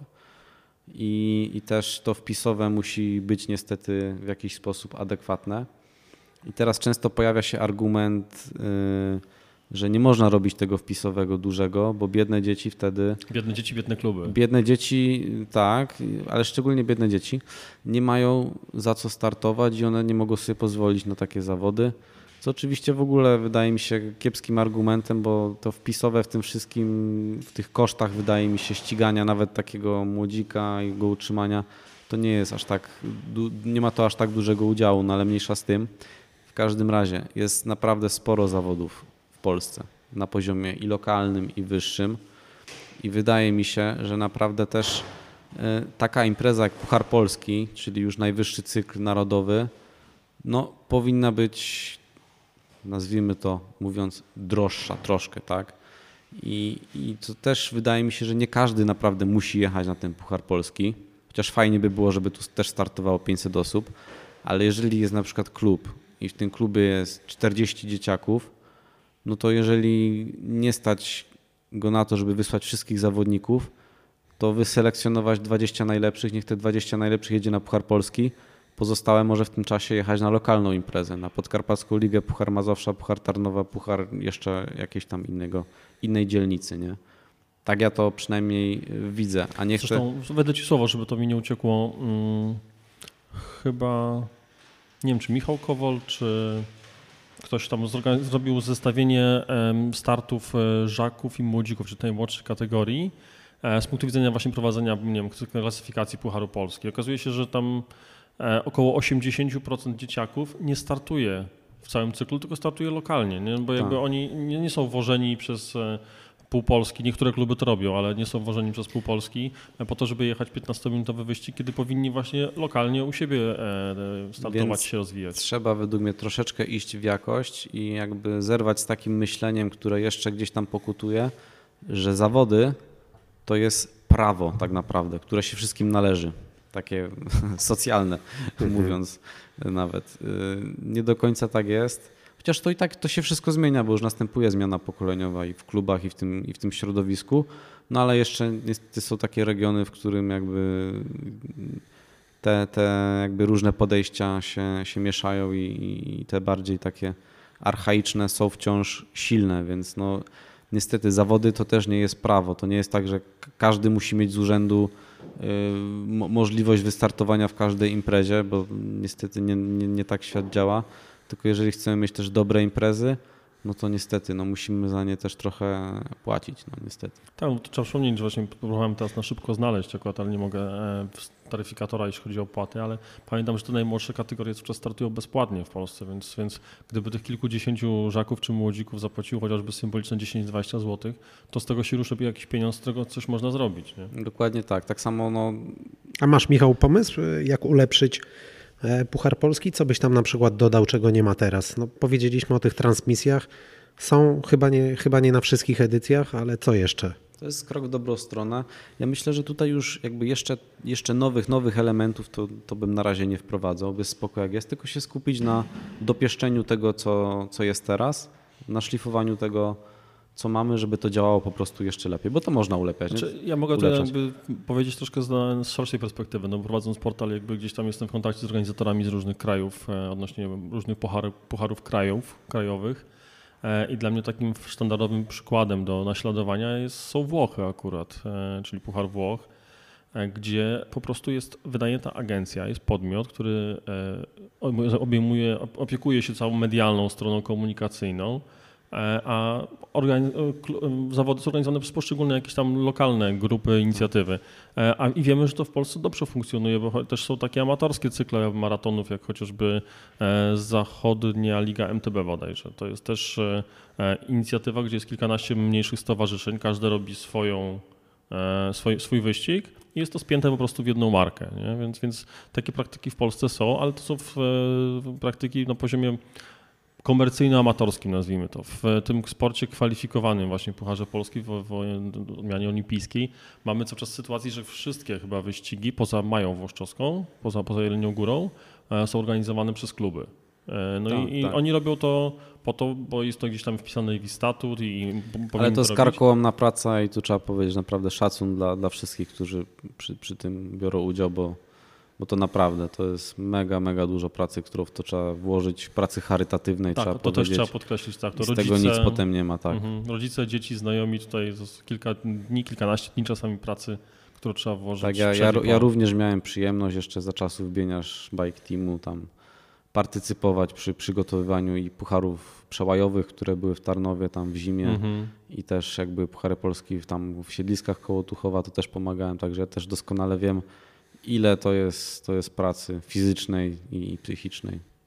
Także to nie jest prosty temat. Cięż, tym bardziej ciężko jest pogodzić bycie e, nie, na przykład zawodnikiem danego klubu, bycie zaangażowanym w No przygotowanie nie, no w i ogóle, jeszcze wiesz, wystartować. Jak nie? się nad tym zastanowić, to w ogóle jest dramat i to jest, to, to w ogóle nie ma racji bytu, ale tak się działo, nie? że ci, ci sami zawodnicy potem, którzy w sobotę czy w niedzielę się ścigali, to oni jeszcze dzień wcześniej latali po łące, na przykład na upale 35 stopni Mhm. i rozkładali taśmy, czy, czy, czy coś tam robili, nie? To w ogóle kuriozum, tak? No W sportowym rozumieniu to jest w ogóle abstrakcja i tego nie powinno być, no ale takie są realia. I tak, tak było, pewnie tak jest dalej, nie? Tam, gdzie się takie puchary organizuje. Natomiast no, właśnie ten wyjazd do Grecji e, też mi pokazał, że na przykład takie imprezy jak, jak Górale na start w Obrzychu to jest majstersztyk. I na przykład pamiętam jak dwa czy trzy lata temu przyjechał Avancini z, Z Fumikiem z Fumikiem. No i tam wszyscy byli tacy zachwyceni, bo oni chwalili, mówili, że tam impreza na światowym poziomie. Ja sobie wtedy myślałem, że no dobra, no mówią tak, no bo Kurtuazja, chcą, nie? No tam mili chcą być i tak dalej, nie? No ale teraz rzeczywiście widzę, ja nie wiem jak wygląda MTB w Brazylii, może się kiedyś przekonam, ale no jeżeli oni sobie czasem jeżdżą po takich imprezach właśnie jak w tej Salaminie, czy jak w, w Sparcie, gdzie to są teoretycznie wyścigi turbo wysokiej kategorii, nie? Haceki, no to Mhm. poniżej Pucharu Świata jedno oczko, no to rzeczywiście taki Wałbrzych, no to przy tym to jest w ogóle inna galaktyka, nie? Gwiezdne Wojny, Star Trek w ogóle. Naprawdę, nie? Ta impreza super wygląda przy tym. Także to nawet Puchar Mazowsza, nawet takie lokalne cykle, no nie ma wstydu. No nie ma wstydu. A twoja ulubiona edycja Pucharu Polski? Mm, no chyba Boguszów Gorce. Chyba Boguszów Gorce. Ta trasa. Ja jestem, ja jestem prostym człowiekiem, tak? Jak zrobisz mi fajną trasę, to naprawdę ja wszystko inne jestem w stanie chyba wybaczyć. No, tym bardziej w Boguszów Gorce chyba dobrze ci się wspomina po ostatnich mistrzostwach Polski. No, było dobrze, było dobrze. No niestety sędziowie trochę zepsuli wszystko. To wiemy. No ale jakby wszystko inne było świetnie. No. Także raz jeszcze pochwała dla organizatorów. No. Michał, maratony MTB, cross country, enduro, downhill, przełaje. Mm, Masz gdzieś w głowie start w jakiejś etapówce? W- Teraz jesteśmy świeżo po Cape Epic. Nie wiem, czy A, a śledziłeś. mam, a mam, powiem nawet, że coś, coś mi tam kiełkuje powoli w tym roku. Nie mam jeszcze pojęcia, czy coś No z to tego miałeś zdradzić te niespodzianki. No aha, no właśnie, widzisz, zapomniałem, ale wyciągniecie ze mnie wszystko, jak widać, po, po kolei. Wiecie co, zastanawiam się, czy by nie pojechać sobie MTB Challenge w tym roku. Czyli taki już konkretny tydzień na rowerze. No, pięć dni, tak. A to już 5 plus chyba 6 teraz. Nie, pięć, od poniedziałku do piątku A mi się może. wydaje, że jest No tak, musisz tak tak czasówka roku. chyba w niedzielę była, ale może coś pokręciłem. Może, nie wiem. No, no, no, ale Sześć, jest sześć też pojadę w razie czego. najdłuższy, najdłuższy wyścig, wprowadzenie do Cape Epic, rozumiem. Gdzieś tam w planach, kiedyś A, marzenie, co, czy nie? nie? Czy ten Cape tak jakoś tak nie, nie ciągnie mnie aż tak tam bardzo. Za mało techniczne trasy? Jest dużo innych ciekawych rzeczy na całym świecie, które bym chciał zrobić przed Cape'em. Jakby. Pewnie jest fajnie, ale czy to jest takie dla mnie, nie, nie wiem. Nie? Ba- Bardziej bym wolał, nie wiem, pojechać do Whistler albo do Utah, pojeździć coś w tym stylu, jakbym już tak miał się bawić w takie podróże Mhm. egzotyczne. No w Whistler fajnie. Nie byłem, ale kiedyś to było Ale, moje marzenie. ale wyglądało fajnie, nie? Na, na filmikach. Ale znam kogoś, kto był. No też znam kogoś, kto był, też mówił, że było fajnie. A propos Whistler, troszkę e, te rejony, trochę bliżej. E, Wielka Brytania, Szkocja, tegoroczne Mistrzostwa Świata e, w cross country, w maratonie, w We wszystkim, co się da. Prawie we wszystkim, co się da, prawie chyba wyjątkiem Gravela i chyba Zwifta, tak mi się wydaje. Chociaż chyba Zwift też jest, tak mi się coś kojarzy. Trzeba by Michała Kamińskiego zapytać. Tak, e, Ale w Zwifcie to już były przecież mistrzostwa ale teraz. tam jest, jak, jak, jakieś zawody chyba też będą się odbywać, może Okej. Mistrzostwa Świata, ale coś tam. Okej. Wiem, że trasa, trasa na Zwifcie już Szkocja jest jakby No, jako, okej, jako już jest dostępna. wgrana. Tak, No. jest grana. W każdym razie e, to jest coś, o czym myślisz w ogóle? Kategoria Mistrzostw Świata, które są gdzieś tam w połowie sezonu już grawitacyjnego? O słuchaj, no myślę, ja bardzo dużo myślę. Ba- intensywnie myślę, tylko wiesz, myśleć ja sobie mogę, nie? Nie, no ja wiem, wiem. No, jest sprawa prosta właśnie i to, to jest ten taki parametr niewiadomy też, yy, jak się ten sezon potoczy, o którym też już rozmawialiśmy, że dużo zależy od tego, czy się uda tam zakwalifikować, bo jakby tam no nie pojadę już sobie z własnej inicjatywy, bo prawdopodobnie choćby nawet chciał, to i tak by mi nie pozwolili, Mhm. bo tutaj też kolejna ciekawostka, o ile na Puchar Świata możesz sobie po prostu wymyślić, że sobie pojedziesz, Tylko musi mieć punkty UCI. E, Nawet nie Tam- musisz mieć punktów. Jak cię, jak cię Federacja Narodowa zapisze, to, to, to możesz sobie jechać tam w stroju narodowym, musisz jechać oczywiście Mhm. i tak dalej. Czyli wystarczy licencja tak naprawdę. Wystarczy licencja, no i jakby mm, e, Tam chyba jest. Do, dobry, do, dobry humor pani w sekretariacie, Mhm. nie? W PZKolu. No. To, to jest to kryterium, o którym mówiłem. Tak, właśnie. Natomiast już na e, mistrzostwach kontynentalnych i mistrzostwach świata no sprawa nie jest taka prosta, bo tam już robią często problemy, od, z czym się sam spotkałem, bo chciałem na przykład w 2020 roku wystartować sobie w mistrzostwach Europy, w mistrzostwach świata. One wtedy były też w całkiem rozsądnych miejscach, bo jedno było w Leogang, a drugie było tam nie pamiętam gdzie już. No ale niestety nie można, no i jakby tam oficjalny argument, dlaczego nie można, a przypominam, że chodziło o to, żeby tam pojechać za własne pieniądze, w ogóle tam Kupić sobie strój kadrowy. tak, no, no to oficjalny argument jest taki, że nie można, bo, bo potem jak, jak przyjedziesz gdzieś tam z tyłu, to oni się będą musieli tłumaczyć, dlaczego ty tam byłeś i przyjechałeś z tyłu. Tak. Tak, tak. No To i zgadza. tutaj jakby- to, znam tę historię. Ku- Kur, kurtyna świerszcze i tam jakiś tam efekt dźwiękowy teraz tu by trzeba No to zrobić. nałożymy. Mamy no. tutaj parę dźwięków. Teraz Więc, to y, więc ja też już stwierdziłem po, po, po, po tamtym razie, że już więcej się prosić nie mam zamiaru. Ja sobie mogę inne fajne rzeczy do zabawy znaleźć w, w, w tym czasie, no ale jeżeli, jeżeli się dostanę do kadry narodowej i, i, że tak powiem, mnie wezmą, no to oczywiście chętnie bym pojechał. No ale tutaj trzeba by się zakwalifikować, więc trzeba by na pewno dobrze Mistrzostwa Polski pojechać, pewnie Mistrzostwa Europy trzeba by dobrze pojechać. Nie wiem, ilu tam zawodników z elity mężczyzn do Glasgow może pojechać. bo Spodziewam się, że pewnie dwóch. Ja nie pytałem, wiem. znaczy ja pytałem o Glasgow właśnie nie tylko w kontekście cross country, ale pozostałych dyscyplin, w których też funkcjonujesz, dlatego No właśnie, no to, to jest ciekawa koncepcja w sumie. Na ten temat nie myślałem nawet. No, w enduro by można przeatakować. no właśnie, Fort William. W enduro, tak. No bo zjazdówki to nie mam, zjazdów to, to już... Tak, na Fort William będzie enduro, bo Tak mi pamiętam, że wydaje. tam Tak kiedyś Puchar. Świata w, w kolarstwie i w zjazdowym był. Tak. też, bo ja tam No, kiedyś chyba parę jest lat temu nawet byłem. dalej, mi się wydaje. Tam cały czas Tak. robią. To Taka bardzo odsłonięta trasa. Tak. I jest też tam jeszcze co prostu oznaczona runda do cross country normalnie. Tylko już nie, nie eksploatowana jako Puchar Świata. Okej, Nie? Jakieś No bo też mistrzostwo. było, nie? No właśnie. Także temat do dyskusji. No natomiast też to jest, byłby to wyjazd, na który musiałyby spore nakłady finansowe pójść. Także no do, do zastanowienia, nie? Do, kalk- do kalkulacji, czy, czy za ten sam wtedy y, budżet lepiej sobie obskoczyć kilka innych fajnych imprez gdzieś tam w Polsce, Czechach, na Słowacji, czy po prostu postawić na jedną grubszą taką wycieczkę nie? Do, do Glasgow na Mistrzostwa Świata. Dobra, muszę tutaj już zrobić jakby krok wstecz. E, Nie ma enduro, jest tylko downhill, jeśli chodzi o Glasgow. No to jakby dylemat rozwiązany, nie jedziemy. W sensie za swoje. Bo ty, Michał, chyba jeszcze startów y, w ekstremalnych, y, w grawitacyjnych odmianach kolarstwa zagranicznych nie miałeś. Czy coś y, Chyba Czechy, było? nie? Tyle co w enduro miałem przyjemność na Słowacji i w Czechach dwa lub trzy razy. I Dwa też to chyba. tak lepiej wygląda niż u nas? To jest inny świat. Inny tak jak świat. już mówiłem, w enduro to w ogóle przeskok był jeszcze większy niż w cross country, dużo, dużo większy. Bo jednak w Polsce te imprezy enduro, coś tam się powiem zaczęło dziać przez ostatnie dwa lata i są takie, są takie mm, pojedyncze sztuki, że rzeczywiście to wygląda fajnie, szczególnie w Bielsku im się udaje robić ostatnimi laty naprawdę tak z rozmachem i tam startuje dużo osób i, i jest to tak wszystko dobrze, ładnie zrobione. Natomiast wciąż enduro w Polsce raczkuje i często jest to bida. A do Czech pamiętam jak przyjechałem dwa lata temu po raz pierwszy. y, Wyścigi były w niedzielę, zawody były w niedzielę, ja przyjechałem w piątek, no i słuchaj, zajeżdżasz w piątek, a tam już rozbite miasteczko kamperów, tam już jeździ pełno osób, katują tam na tym wyciągu, na tych wszystkich OS-ach. Mm, W sobotę jeszcze więcej osób.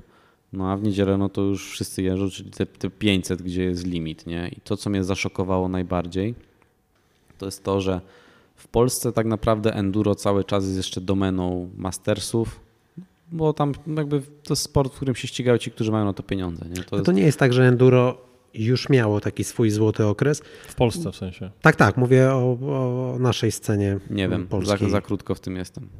Bo tak mi się wydaje, że, że ten boom już nastąpił, że teraz to właśnie wygasło, że to jest to, co, o czym rozmawialiśmy e, z Diabłem, z Kucborem, że coraz więcej osób jakby wybiera jazdę w bike parkach czy single trackach, a coraz mniej decyduje się na rywalizację.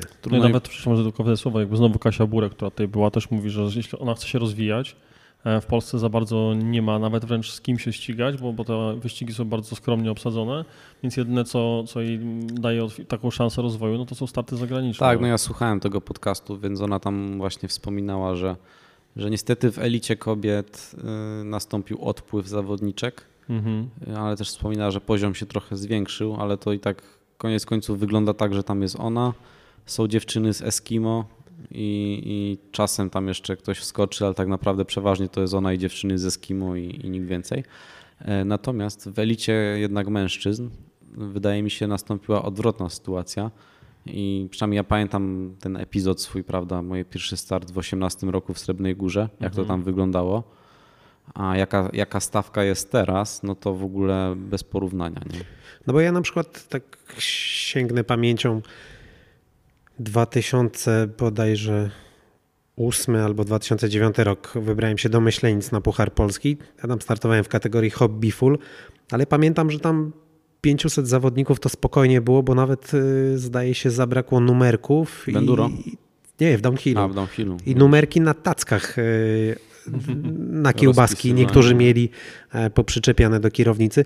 I właśnie wydaje mi się, że później jak trochę downhill wygasł i, i zaczęła się taka, nazwijmy to moda na enduro, no to podobnie, to ta frekwencja w enduro była naprawdę imponująca. Downhill mi się wydaje na pewno wygasł, natomiast kończąc wątek enduro, no to jednak w elicie na pewno nastąpił jakiś progres tutaj, bo też zaczęli się tym interesować zawodnicy z downhillu jak, jak Damian Konstanty na przykład, który teraz jest mistrzem Polski. Yy, no, i no wspomniany przez ciebie wcześniej Sławek Łukasik, Sławek też, Łukasik zresztą, też no, przecież. Dokładnie, to, to, to się w ten sposób odbyło, że on sobie tak spróbował tego enduro, zaczęło mu iść dobrze, no i jakby w to poszedł, nie? więc i, i pojawiło się sporo chłopaków. No na pewno jakby, jakby taka stawka jak teraz jest, była wtedy w tym 18 roku, no to ja bym tam raczej takiego wyniku nie wykręcił, to jestem pewny. Nie? Ale jednak no, tu się dużo zmieniło. E, zobaczymy, w którą stronę to pójdzie. No downhill na pewno sobie przygasł. No, na downhillu najwięcej osób no to masz na joyride w Kluszkowcach co roku, no bo to jest największa impreza w Polsce, no i tam dużo osób startuje tak. No bo wiesz, nawet jak nie startują cały rok, to w tych kluszkach to trzeba być i, i koniec. A tak to na takich y, lokalnych zawodach jak Local Series of Downhill, Hard Downhill League, czy tam jeszcze jakieś takie pojedyncze, no to, to tak jak, jak się uda przebić 100 zawodników we wszystkich kategoriach, to jest nieźle. No, no to faktycznie. A w Pucharze Świata w e, downhillu, bo przyznam szczerze, nie śledzę, też widać e, ten regres? No nie wydaje mi się tak patrząc po, po, po wynikach, po tym, że Sławek Łukasik tam tak naprawdę no, miał trudność z tym, żeby do finału wejść, nie? To jednak tam wydaje mi się jest jak w cross country albo jeszcze, jeszcze mocniej. Tam jest taki wyścig zbrojeń, taka tam już jest taki poziom specjalizacji i poziomu tego wszystkiego, że tam naprawdę. Pamiętajmy też o tym, że są kraje, które po prostu stoją wręcz z grawitacją, bo Wielka Brytania, Francja jest mocna w cross country, a co się działo na finale Mistrzostw Świata w downhillu właśnie w zeszłym roku, no to... No mają Bruniego chociażby. E, no nie no, ale na nie chodzi o, o te sceny, w ogóle mhm. sytuacja kibic, z punktu widzenia zawodów, które się odbywały, kibiców, tłumów, które tam były to, to było niewyobrażalne. Pamiętam, że była tam na miejscu Ola Sulikowska, był, tak e, był Kamil Dziedzic. Oni prawie byli stratowani, bo, tak, bo ten tak. tłum kibiców mhm. był tak mhm. duży i tak napierał, więc, więc e, i mamy też antypody, prawda, czyli, czyli Australię, tak, Zelandię, tam też te, tak, te tak, downhill e, i enduro również, to gdzieś tam w parze idzie, one są bardzo na fali tam, no i Stany Zjednoczone. Ja się kiedyś tak zastanawiałem w ogóle, to jest właśnie ciekawy wątek, że no Francja wiadomo i w cross country jest mocna i w downhillu, i w piłkę nożną. W, no, oni są w dużo rzeczy, nie? Ale e, i, i te inne kraje też w sumie, a na przykład Szwajcaria mnie zaczęła, zaczęła ciekawić, bo Szwajcarzy są mega mocni w cross country, a w, w downhillu to ja w ogóle nie kojarzę Szwajcara żadnego, ani w enduro za bardzo, nie? I to tak, zacząłem mi zastanawiać, w sumie góry mają, wszystko mają niby, to, to, to o co chodzi, wynika, nie? No prawda? właśnie, no, bo teoretycznie powinni też jak Francja, nie? Mieć i tu, mhm. i tu, Nie jestem nie pewien, no gdzieś w głowie, że chyba w juniorach Szwajcarzy teraz coś w, w, w, grawitacji coś zamieszali w zeszłym roku, ale to może coś popokręciłem, że gdzieś tam właśnie jakieś pierwsze przebłyski właśnie Szwajcarii. To może. No ja z juniorów to tylko jak każdy to Jacksona Goldstone'a kojarzę, mhm. który tam po prostu ich zamiatał i teraz zobaczymy, czy będzie ich w elicie zamiatał, czy nie. No tak. No tak, aż tak, tak nie śledzę downhillu, żeby wiedzieć. No. No nic, zobaczymy też tak naprawdę, co, co dyscyplinie, czy w ogóle co kolarstwu górskiemu da e, mariaż UCI z Discovery z Warner Brosem. No E, Na razie od kilku dni w internecie jest duża burza wokół tego, że no niestety chcesz oglądać, to musisz zapłacić. E, Pojawiły się już konkretne oficjalne informacje. Troszkę rzeczy będzie na YouTubie dostępnych bezpłatnie, jakieś tam powtórki, przebitki. Ale tak nie za dużo, żebyś przypadkiem... Znaczy przede wszystkim elity nie będzie. Będą, będą A, juniorzy, no będą, będzie U23. No i ogłosili ale... komentatorów. No, No, i to tak ogłosili zachętę. komentatorów, tak, ale to Tak. też właśnie ma mało na zachętę tak naprawdę, jeśli chodzi o komentarz. A no kto bo jest komentatorem właśnie? w, w cross country będzie tylko Bart Brentians na solo. A, okej. A w downhillu Cedric. Cedric. Gracja. Tak. Okej. No, także, także... Mogło być gorzej, no. No tak, ale dobrze wiemy już z doświadczenia, z tego co nam Red Bull zaprezentował, że duety komentatorskie robią robotę. E, Teraz nawet chociażby ogląd- słucha- e, nie wiem jak ty akurat, my słuchaliśmy z Marcinem e, komentarza z Cape Epic też, gdzie było dwóch komentatorów i jeszcze była Nika Langwat. Naprawdę fajnie, fajnie, Nie no, fajnie za, zawsze to robi robotę, no bo oni się tam nakręcają, jak są te emocje nawzajem, nie? Pushing I- hard. Dokładnie. Znaczy to wszędzie, to podobnie jak, jak w piłce nożnej, prawda? Jest, jest jeden komentator i jest do tego ekspert i to zawsze się fajnie uzupełnia Wszędzie, to i jak robi dyscypliny nie wziął, to zawsze dwóch jak się Mhm. fajnych jakichś tam zbierze, no to zawsze to jest dużo, dużo Tak. lepsze niż pojedyncza osoba. Tak, że No zobaczymy. podobnie w przypadku podcastu, prawda Paweł? No właśnie, się znikąd nie wzięło. Dokładnie. Powoli, Michał, zmierzamy do końca naszej rozmowy. Em, Chciałem jeszcze wrócić do, można powiedzieć, początku tej, tej naszej dzisiejszego, naszego dzisiejszego spotkania, e, tego wątku bycia solo, bycia indywidualnym, ale też tego, że na przestrzeni kilku lat zbudowałeś e, dla siebie przestrzeń i zasoby do tego, żeby, żeby lepiej się rozwijać, bardziej się, bardziej się rozwijać i, lepiej funkcjonować jako kolarz. Na jakie rzeczy położyłeś nacisk e, w ostatnich latach, których nie miałeś będąc w klubach? W sensie na- co pozwoliło ci zgromadzone zasoby, żeby lepiej, być lepszym kolarzem? Jakby, Zyskałem na pewno totalną wolność i możliwość y, no, decydowania o wszystkim, totalnie o wszystkim, nie? Y, Gdzie jadę, gdzie startuję, gdzie nie startuję, kiedy trenuję i, i tak dalej. A niestety nie zawsze było tak kolorowo. I no, jeżdżąc w klubie zawsze musisz się liczyć z tym, że ktoś inny tobą rządzi. Ale też to był rządzi trener w pewnym sensie. No jakby jest to osoba w pewnym sensie nadrzędna wobec ciebie i chyba zawsze byłeś pod opieką jakiegoś trenera. On no, nie rządzi, on mi pomaga trenować lepiej, on mi ustala plan, plan treningowy, ale jeszcze w oparciu o, o moje plany, o moje potrzeby. Nie? A ja mówię o sytuacjach, że na przykład masz y, tydzień czy dwa tygodnie do Mistrzostw Świata w Kanadzie, a ty zamiast trenować i się przygotowywać, jeździsz samochodem po całej Polsce, y, że tak powiem, totalnie bez celu, bez powodu, bo takie sytuacje przeżyłem. I, Czyli nie mogłeś powiedzieć, nie, ja tego nie chcę. no nie mogłem, bo, bo się nie da, nie? bo wtedy Mhm. obraza majestatu i, i koniec. Także niestety, no, To- mając, mając siebie, jakby ja sobie de- decyduję o wszystkim, co robię, więc to ma wady i zalety, bo oczywiście mogę zadecydować źle i, i, i podjąć błędne decyzje, ale przynajmniej jeżeli już je podejmę, no to to są moje decyzje i mogę tylko i siebie winić, nie? A, a nie ma tutaj niekorzystnego wpływu potencjalnego też innych osób, albo i pozytywnego wpływu innych osób, który też może być. A elementy, które powiedzmy gwarantował klub, y, na, na które ty nie masz teraz możliwości i wpływu, no bo działasz jako jednostka. Właśnie, czy, Nie czy, ma był- takich. czy było co, Nie ma czy, takich. czy jest coś takiego, co dawał klub, czego, czego nie możesz sobie sam zagwarantować? Nie, bo nawet jeżdżąc w klubie i tak y, spójrzcie, że bardzo często rodzice w tych klubach pomagają. Mhm. I tak muszą jeździć rodzice na zawody, żeby pomagać. I tak było w klubie, w którym ja jeździłem. Tam i tak często jeździł albo mój tata, albo jakiś inny rodzic. No tata jest Także- chyba dużym wsparciem. No jest ogromnym wsparciem. To jest element karierze. na razie taki, można powiedzieć, nie do przeskoczenia, bez którego byłoby mi ciężko. Tak? I nad tym też się cały czas zastanawiam, jak to w kontekście przyszłości rozwiązać docelowo, żeby nie musieć go ze sobą wszędzie ciągnąć. Oczywiście on tego nie robi za karę, tylko on też jakby no to lu- lubi. Jakby nie lubił, to by nie jeździł, no ale mimo wszystko nie ma też e, co cały czas zakładać, że tak będzie sobie ze mną jeździł, no bo ile można. W każdym razie, jeśli chodzi o kluby, to i tak one nie są do końca samowystarczalne. Na pewno nie ten, w którym ja jeździłem. Więc i tak musiał jeździć jakiś rodzic, często mój ojciec. Natomiast wszystkie inne elementy już sobie dawno zapewniłem. Już mam, mam więcej niż miałem. W, tym. Miałem w miarę tego, jak rósł mój budżet, no głupio tak wszystko do pieniędzy sprowadzać, prawda? No ale koniec końców Ale- ale koniec końców- z usług. Często jak ludzie się mnie pytają, no to co byś potrzebował jeszcze, żeby być lepszym zawodnikiem, nie? No i tak nie chcesz mówić od razu, że więcej siana, ale no mówisz tak, no wiesz co, no na przykład chciałbym wprowadzić sobie częstsze wizyty fizjoterapeuty. No to spoko, tylko wizyta jedna 100-150 zł nie i tak dalej. Chciałbym suplementację jakoś tam. No dobra, tylko że suple też kosztują. Chciałbym robić częściej badania krwi. No dobra, to badanie krwi idę i plus minus 150 zł wywalam za każdym razem, nie? I to ci się wszystko zbiera. No ale reasumując, wprowadziłem sobie przez te lata właśnie fizjoterapeutę, wprowadziłem wcześniej y, konsultacje z dietetykiem, mam y, coraz lepszy sprzęt. Wiadomo, że ten rower y, synonim jakoś tam już bardzo się teraz nie zmienia, on z grubsza wygląda tak samo, ale cały czas gdzieś tam w takich drobnych aspektach on delikatnie ewoluuje i tam cały czas jakieś tam detale sobie staram się e, dopracować i, i mieć to cały czas lepiej. I takich drobnych aspektów jest naprawdę sporo.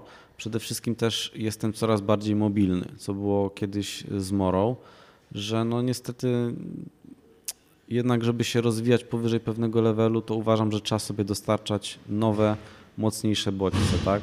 Czyli trenować na jakichś tam innych trasach, a nie tylko siedzieć w swoim rodzinnym mieście, gdzie już znasz każdy singielek na pamięć i, że tak powiem, trąci nudą. Więc takie właśnie wyjazdy. Takie wychodzenie ze strefy komfortu. Dokładnie, nie? wychodzenie z strefy komfortu, pojedziesz sobie do Bielska czy gdzieś tam, masz inne, trudniejsze trasy, fajniejsze, one ci zawsze do czegoś zmuszą.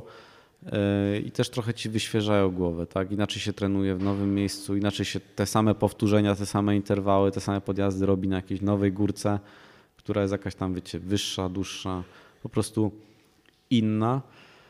Yy, także to wszystko ewoluuje. Ja sobie mogę pozwolić na coraz więcej wyjazdów właśnie. To jest według mnie bardzo cenne, żeby po prostu jeździć i też startować w nowych miejscach i trenować w nowych miejscach i poruszać się i, i, nie być niewolnikiem, że tak powiem, na krótkiej smyczy wokół swojego miejsca e, zamieszkania. Tylko dodam właśnie, że taki, takie wyjazdy do Grecji, gdzie nawet tam przyjeżdżasz na 10-15 miejscu są mega cenne, bo jeżeli się nie ocierasz o takich mocniejszych od siebie zawodników, tylko cały czas operujesz w tym samym gronie, załóżmy krajowym, no to automatycznie ty dążysz do tego, kogo widzisz przed sobą. Jak Jest widzisz, kogo gonić. Tak, a jeżeli ty widzisz przed sobą zawodnika szybszego o minutę, to dążysz do niego. Jak widzisz przed sobą zawodnika szybszego o 5 minut, to dążysz do jeszcze niego. Nie? I to, to, jest, to są takie teoretycznie totalne, totalne podstawy leżące u podnóża gdzieś tam psychologii, ten, ale koniec końców no, to ma znaczenie jednak.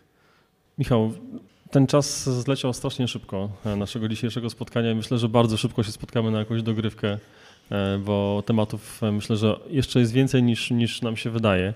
Mm, taki trochę kącik sponsorski, kącik wdzięczności. E, powiedz i kącik sprzętowy jednocześnie. Powiedz, ile rowerów, jakie rowery masz w garażu i kto cię wspiera, komu, komu jesteś wdzięczny za to, że jesteś tu i teraz i, i patrzysz z optymizmem w przyszłość. Rowerów mam tak. Synonim, czyli startowy. Oprócz tego treningowa szosa Rondo HVRT Oprócz tego moja przełajówka, czyli RUT. W tym roku jeszcze miałem drugą taką samą przełajówkę drugiego ruta. Do tego endurówka, czyli Define. No i dirtówka NS Metropolis, czyli tam 5 lub 6 w zależności jak liczyć. Nie licząc oczywiście moich jakichś tam prywatnych, starych sprzętów, które sobie to tam jeszcze zalegają. Duży garaż musisz mieć. Wiesz co, niestety nie jest duży, jest bardzo ciasny przez to. Tak, chociażby właśnie przychodzi mi do głowy to, że będziemy musieli zrobić dogrywkę stricte sprzętową z Michałem, bo tutaj naprawdę jest o czym rozmawiać. Wspiera mnie już naprawdę dużo marek. No oczywiście 7 Manna, czyli tutaj NS Bikes i, i Rondo jest tu ze mną również. A powiedz tre, Michał, przepraszam jeszcze, y, zadaliśmy ostatnio też to pytanie Tomkowi Marczyńskiemu. Jak zaczęła się twoja współpraca z 7 Manną? A, to jest dobra historia, na koniec będzie. Zaczęła się od tego, że dostałem od Pawła telefon dostałem od Pawła telefon do Szymona i nie wiedziałem nic więcej. No więc wykręciłem numer, zadzwoniłem. Ja mówię, że jestem, jestem taki Michał, jestem zawodnikiem cross country, coś tam, coś tam, a on mówi: O, to super, chyba cię nawet kojarzę. Widziałem twój filmik z trasy właśnie z Kanady, z Mistrzostw Świata, bo wrzucałem tam na Facebooka objazd trasy. No i fajnie, fajnie, to tam przekazuję twój wątek do, do, do, do, do chłopaków tam z odpowiedniego działu i będziecie się dogadywać. No i sobie myślę spoko, nie? No a potem się dowiedziałem, że ten Szymon to jest jakby tutaj ojciec, założyciel, mhm. dyrektor, nie? Tego wszystkiego. Także tak się, tak się zaczęło właśnie. Wróćmy do tych, którzy Cię wspierają. E, Wymień tak e, tych, e, których pamiętasz i których chciałbyś szczególnie podziękować. Wiesz, tu muszę się skupić, bo to nie jest tak, że tam Wiem, wiem, pamiętasz- kogoś będzie foch. Nie można nie pamiętać, no ale oczywiście NS Bikes i Rondo, oczywiście Trezado, Shimano. Od tego roku doszło również e, Belli oraz Giro, a także Tifosi, to wszystko za sprawą AMP Polska, która jest dystrybutorem tych marek. E, Niezmiennie czwarty sezon jeżdżę na kołach VY TYV, które mam e, dzięki uprzejmości Pawła Wojczala z Wojczal e, Wheels. Aktualnie jeżdżę na odżywkach PN Nutrition, młodej polskiej marki, ale naprawdę fajnie się rozwijającej, także też e, polecam serdecznie. Muszę tu zerknąć. Będziemy musieli oznaczyć, audycja zawiera lokowanie produktów. I to wiele, wiele, Nie wiele wiem, produktów nie sądzę, żeby naprawdę. to było lokowanie, to nie ma nic komercyjnego, to jest tylko wyłącznie takie Nie no, duże dziękuję. się oczywiście. E, No i tutaj jeszcze wątek odzieżowy, czyli ale bardziej grawitacyjny. Tutaj ubiera mnie tygu w luźne, w luźne ciuchy. Mam nadzieję, że nie zapomniałem o nikim. Teraz mam, mam checklistę w głowie, ale no nic, no, do, dokleimy jakoś tam. Dograsz fragment, dość, dość, do, dokleimy. Jak, jak, jak, jak zapomniałem, naprawdę przepraszam, ale no, jest, tego, jest tego trochę. No i oczywiście tak naprawdę grono osób, któremu ja to zawdzięczam, no to jest, jest tego się nie da wymienić, bo to są wszyscy patroni na Patronajcie i ci aktualni byli, a to jest już tam chyba około 140 osób, także to nie sposób tego wymienić.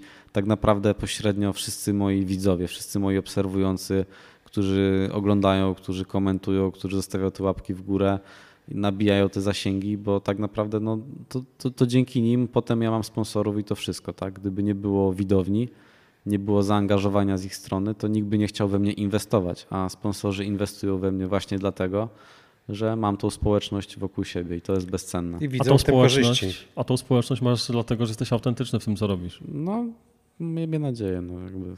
Chyba, chyba mnie lubią. No. Nie wiem. Nie wiem, jaki jest powód, ale, ale cieszę się, że tak jest. No. Myślę, że tym miłym akcentem możemy zakończyć No, nasze także ja, ja bardzo dziękuję. No i oczywiście no, moja rodzina też tutaj odgrywa znaczącą rolę. No, bez, bez tego to nawet to oczywiście to, co oczywiste, czyli tata, który jeździ ze mną wszędzie i mi pomaga, to w ogóle jest nie do ocenienia, no ale samo to, że nigdy nie byłem hamowany przez nikogo, a tylko wspierany, no to to jest bezcenne. Ja wiem, że nie każdy ma aż tak dobrze w swoim ognisku domowym, także to jest bezcenne. No i chyba możemy kończyć. Także dzięki wielkie również Wam, słuchaczom, za słuchanie.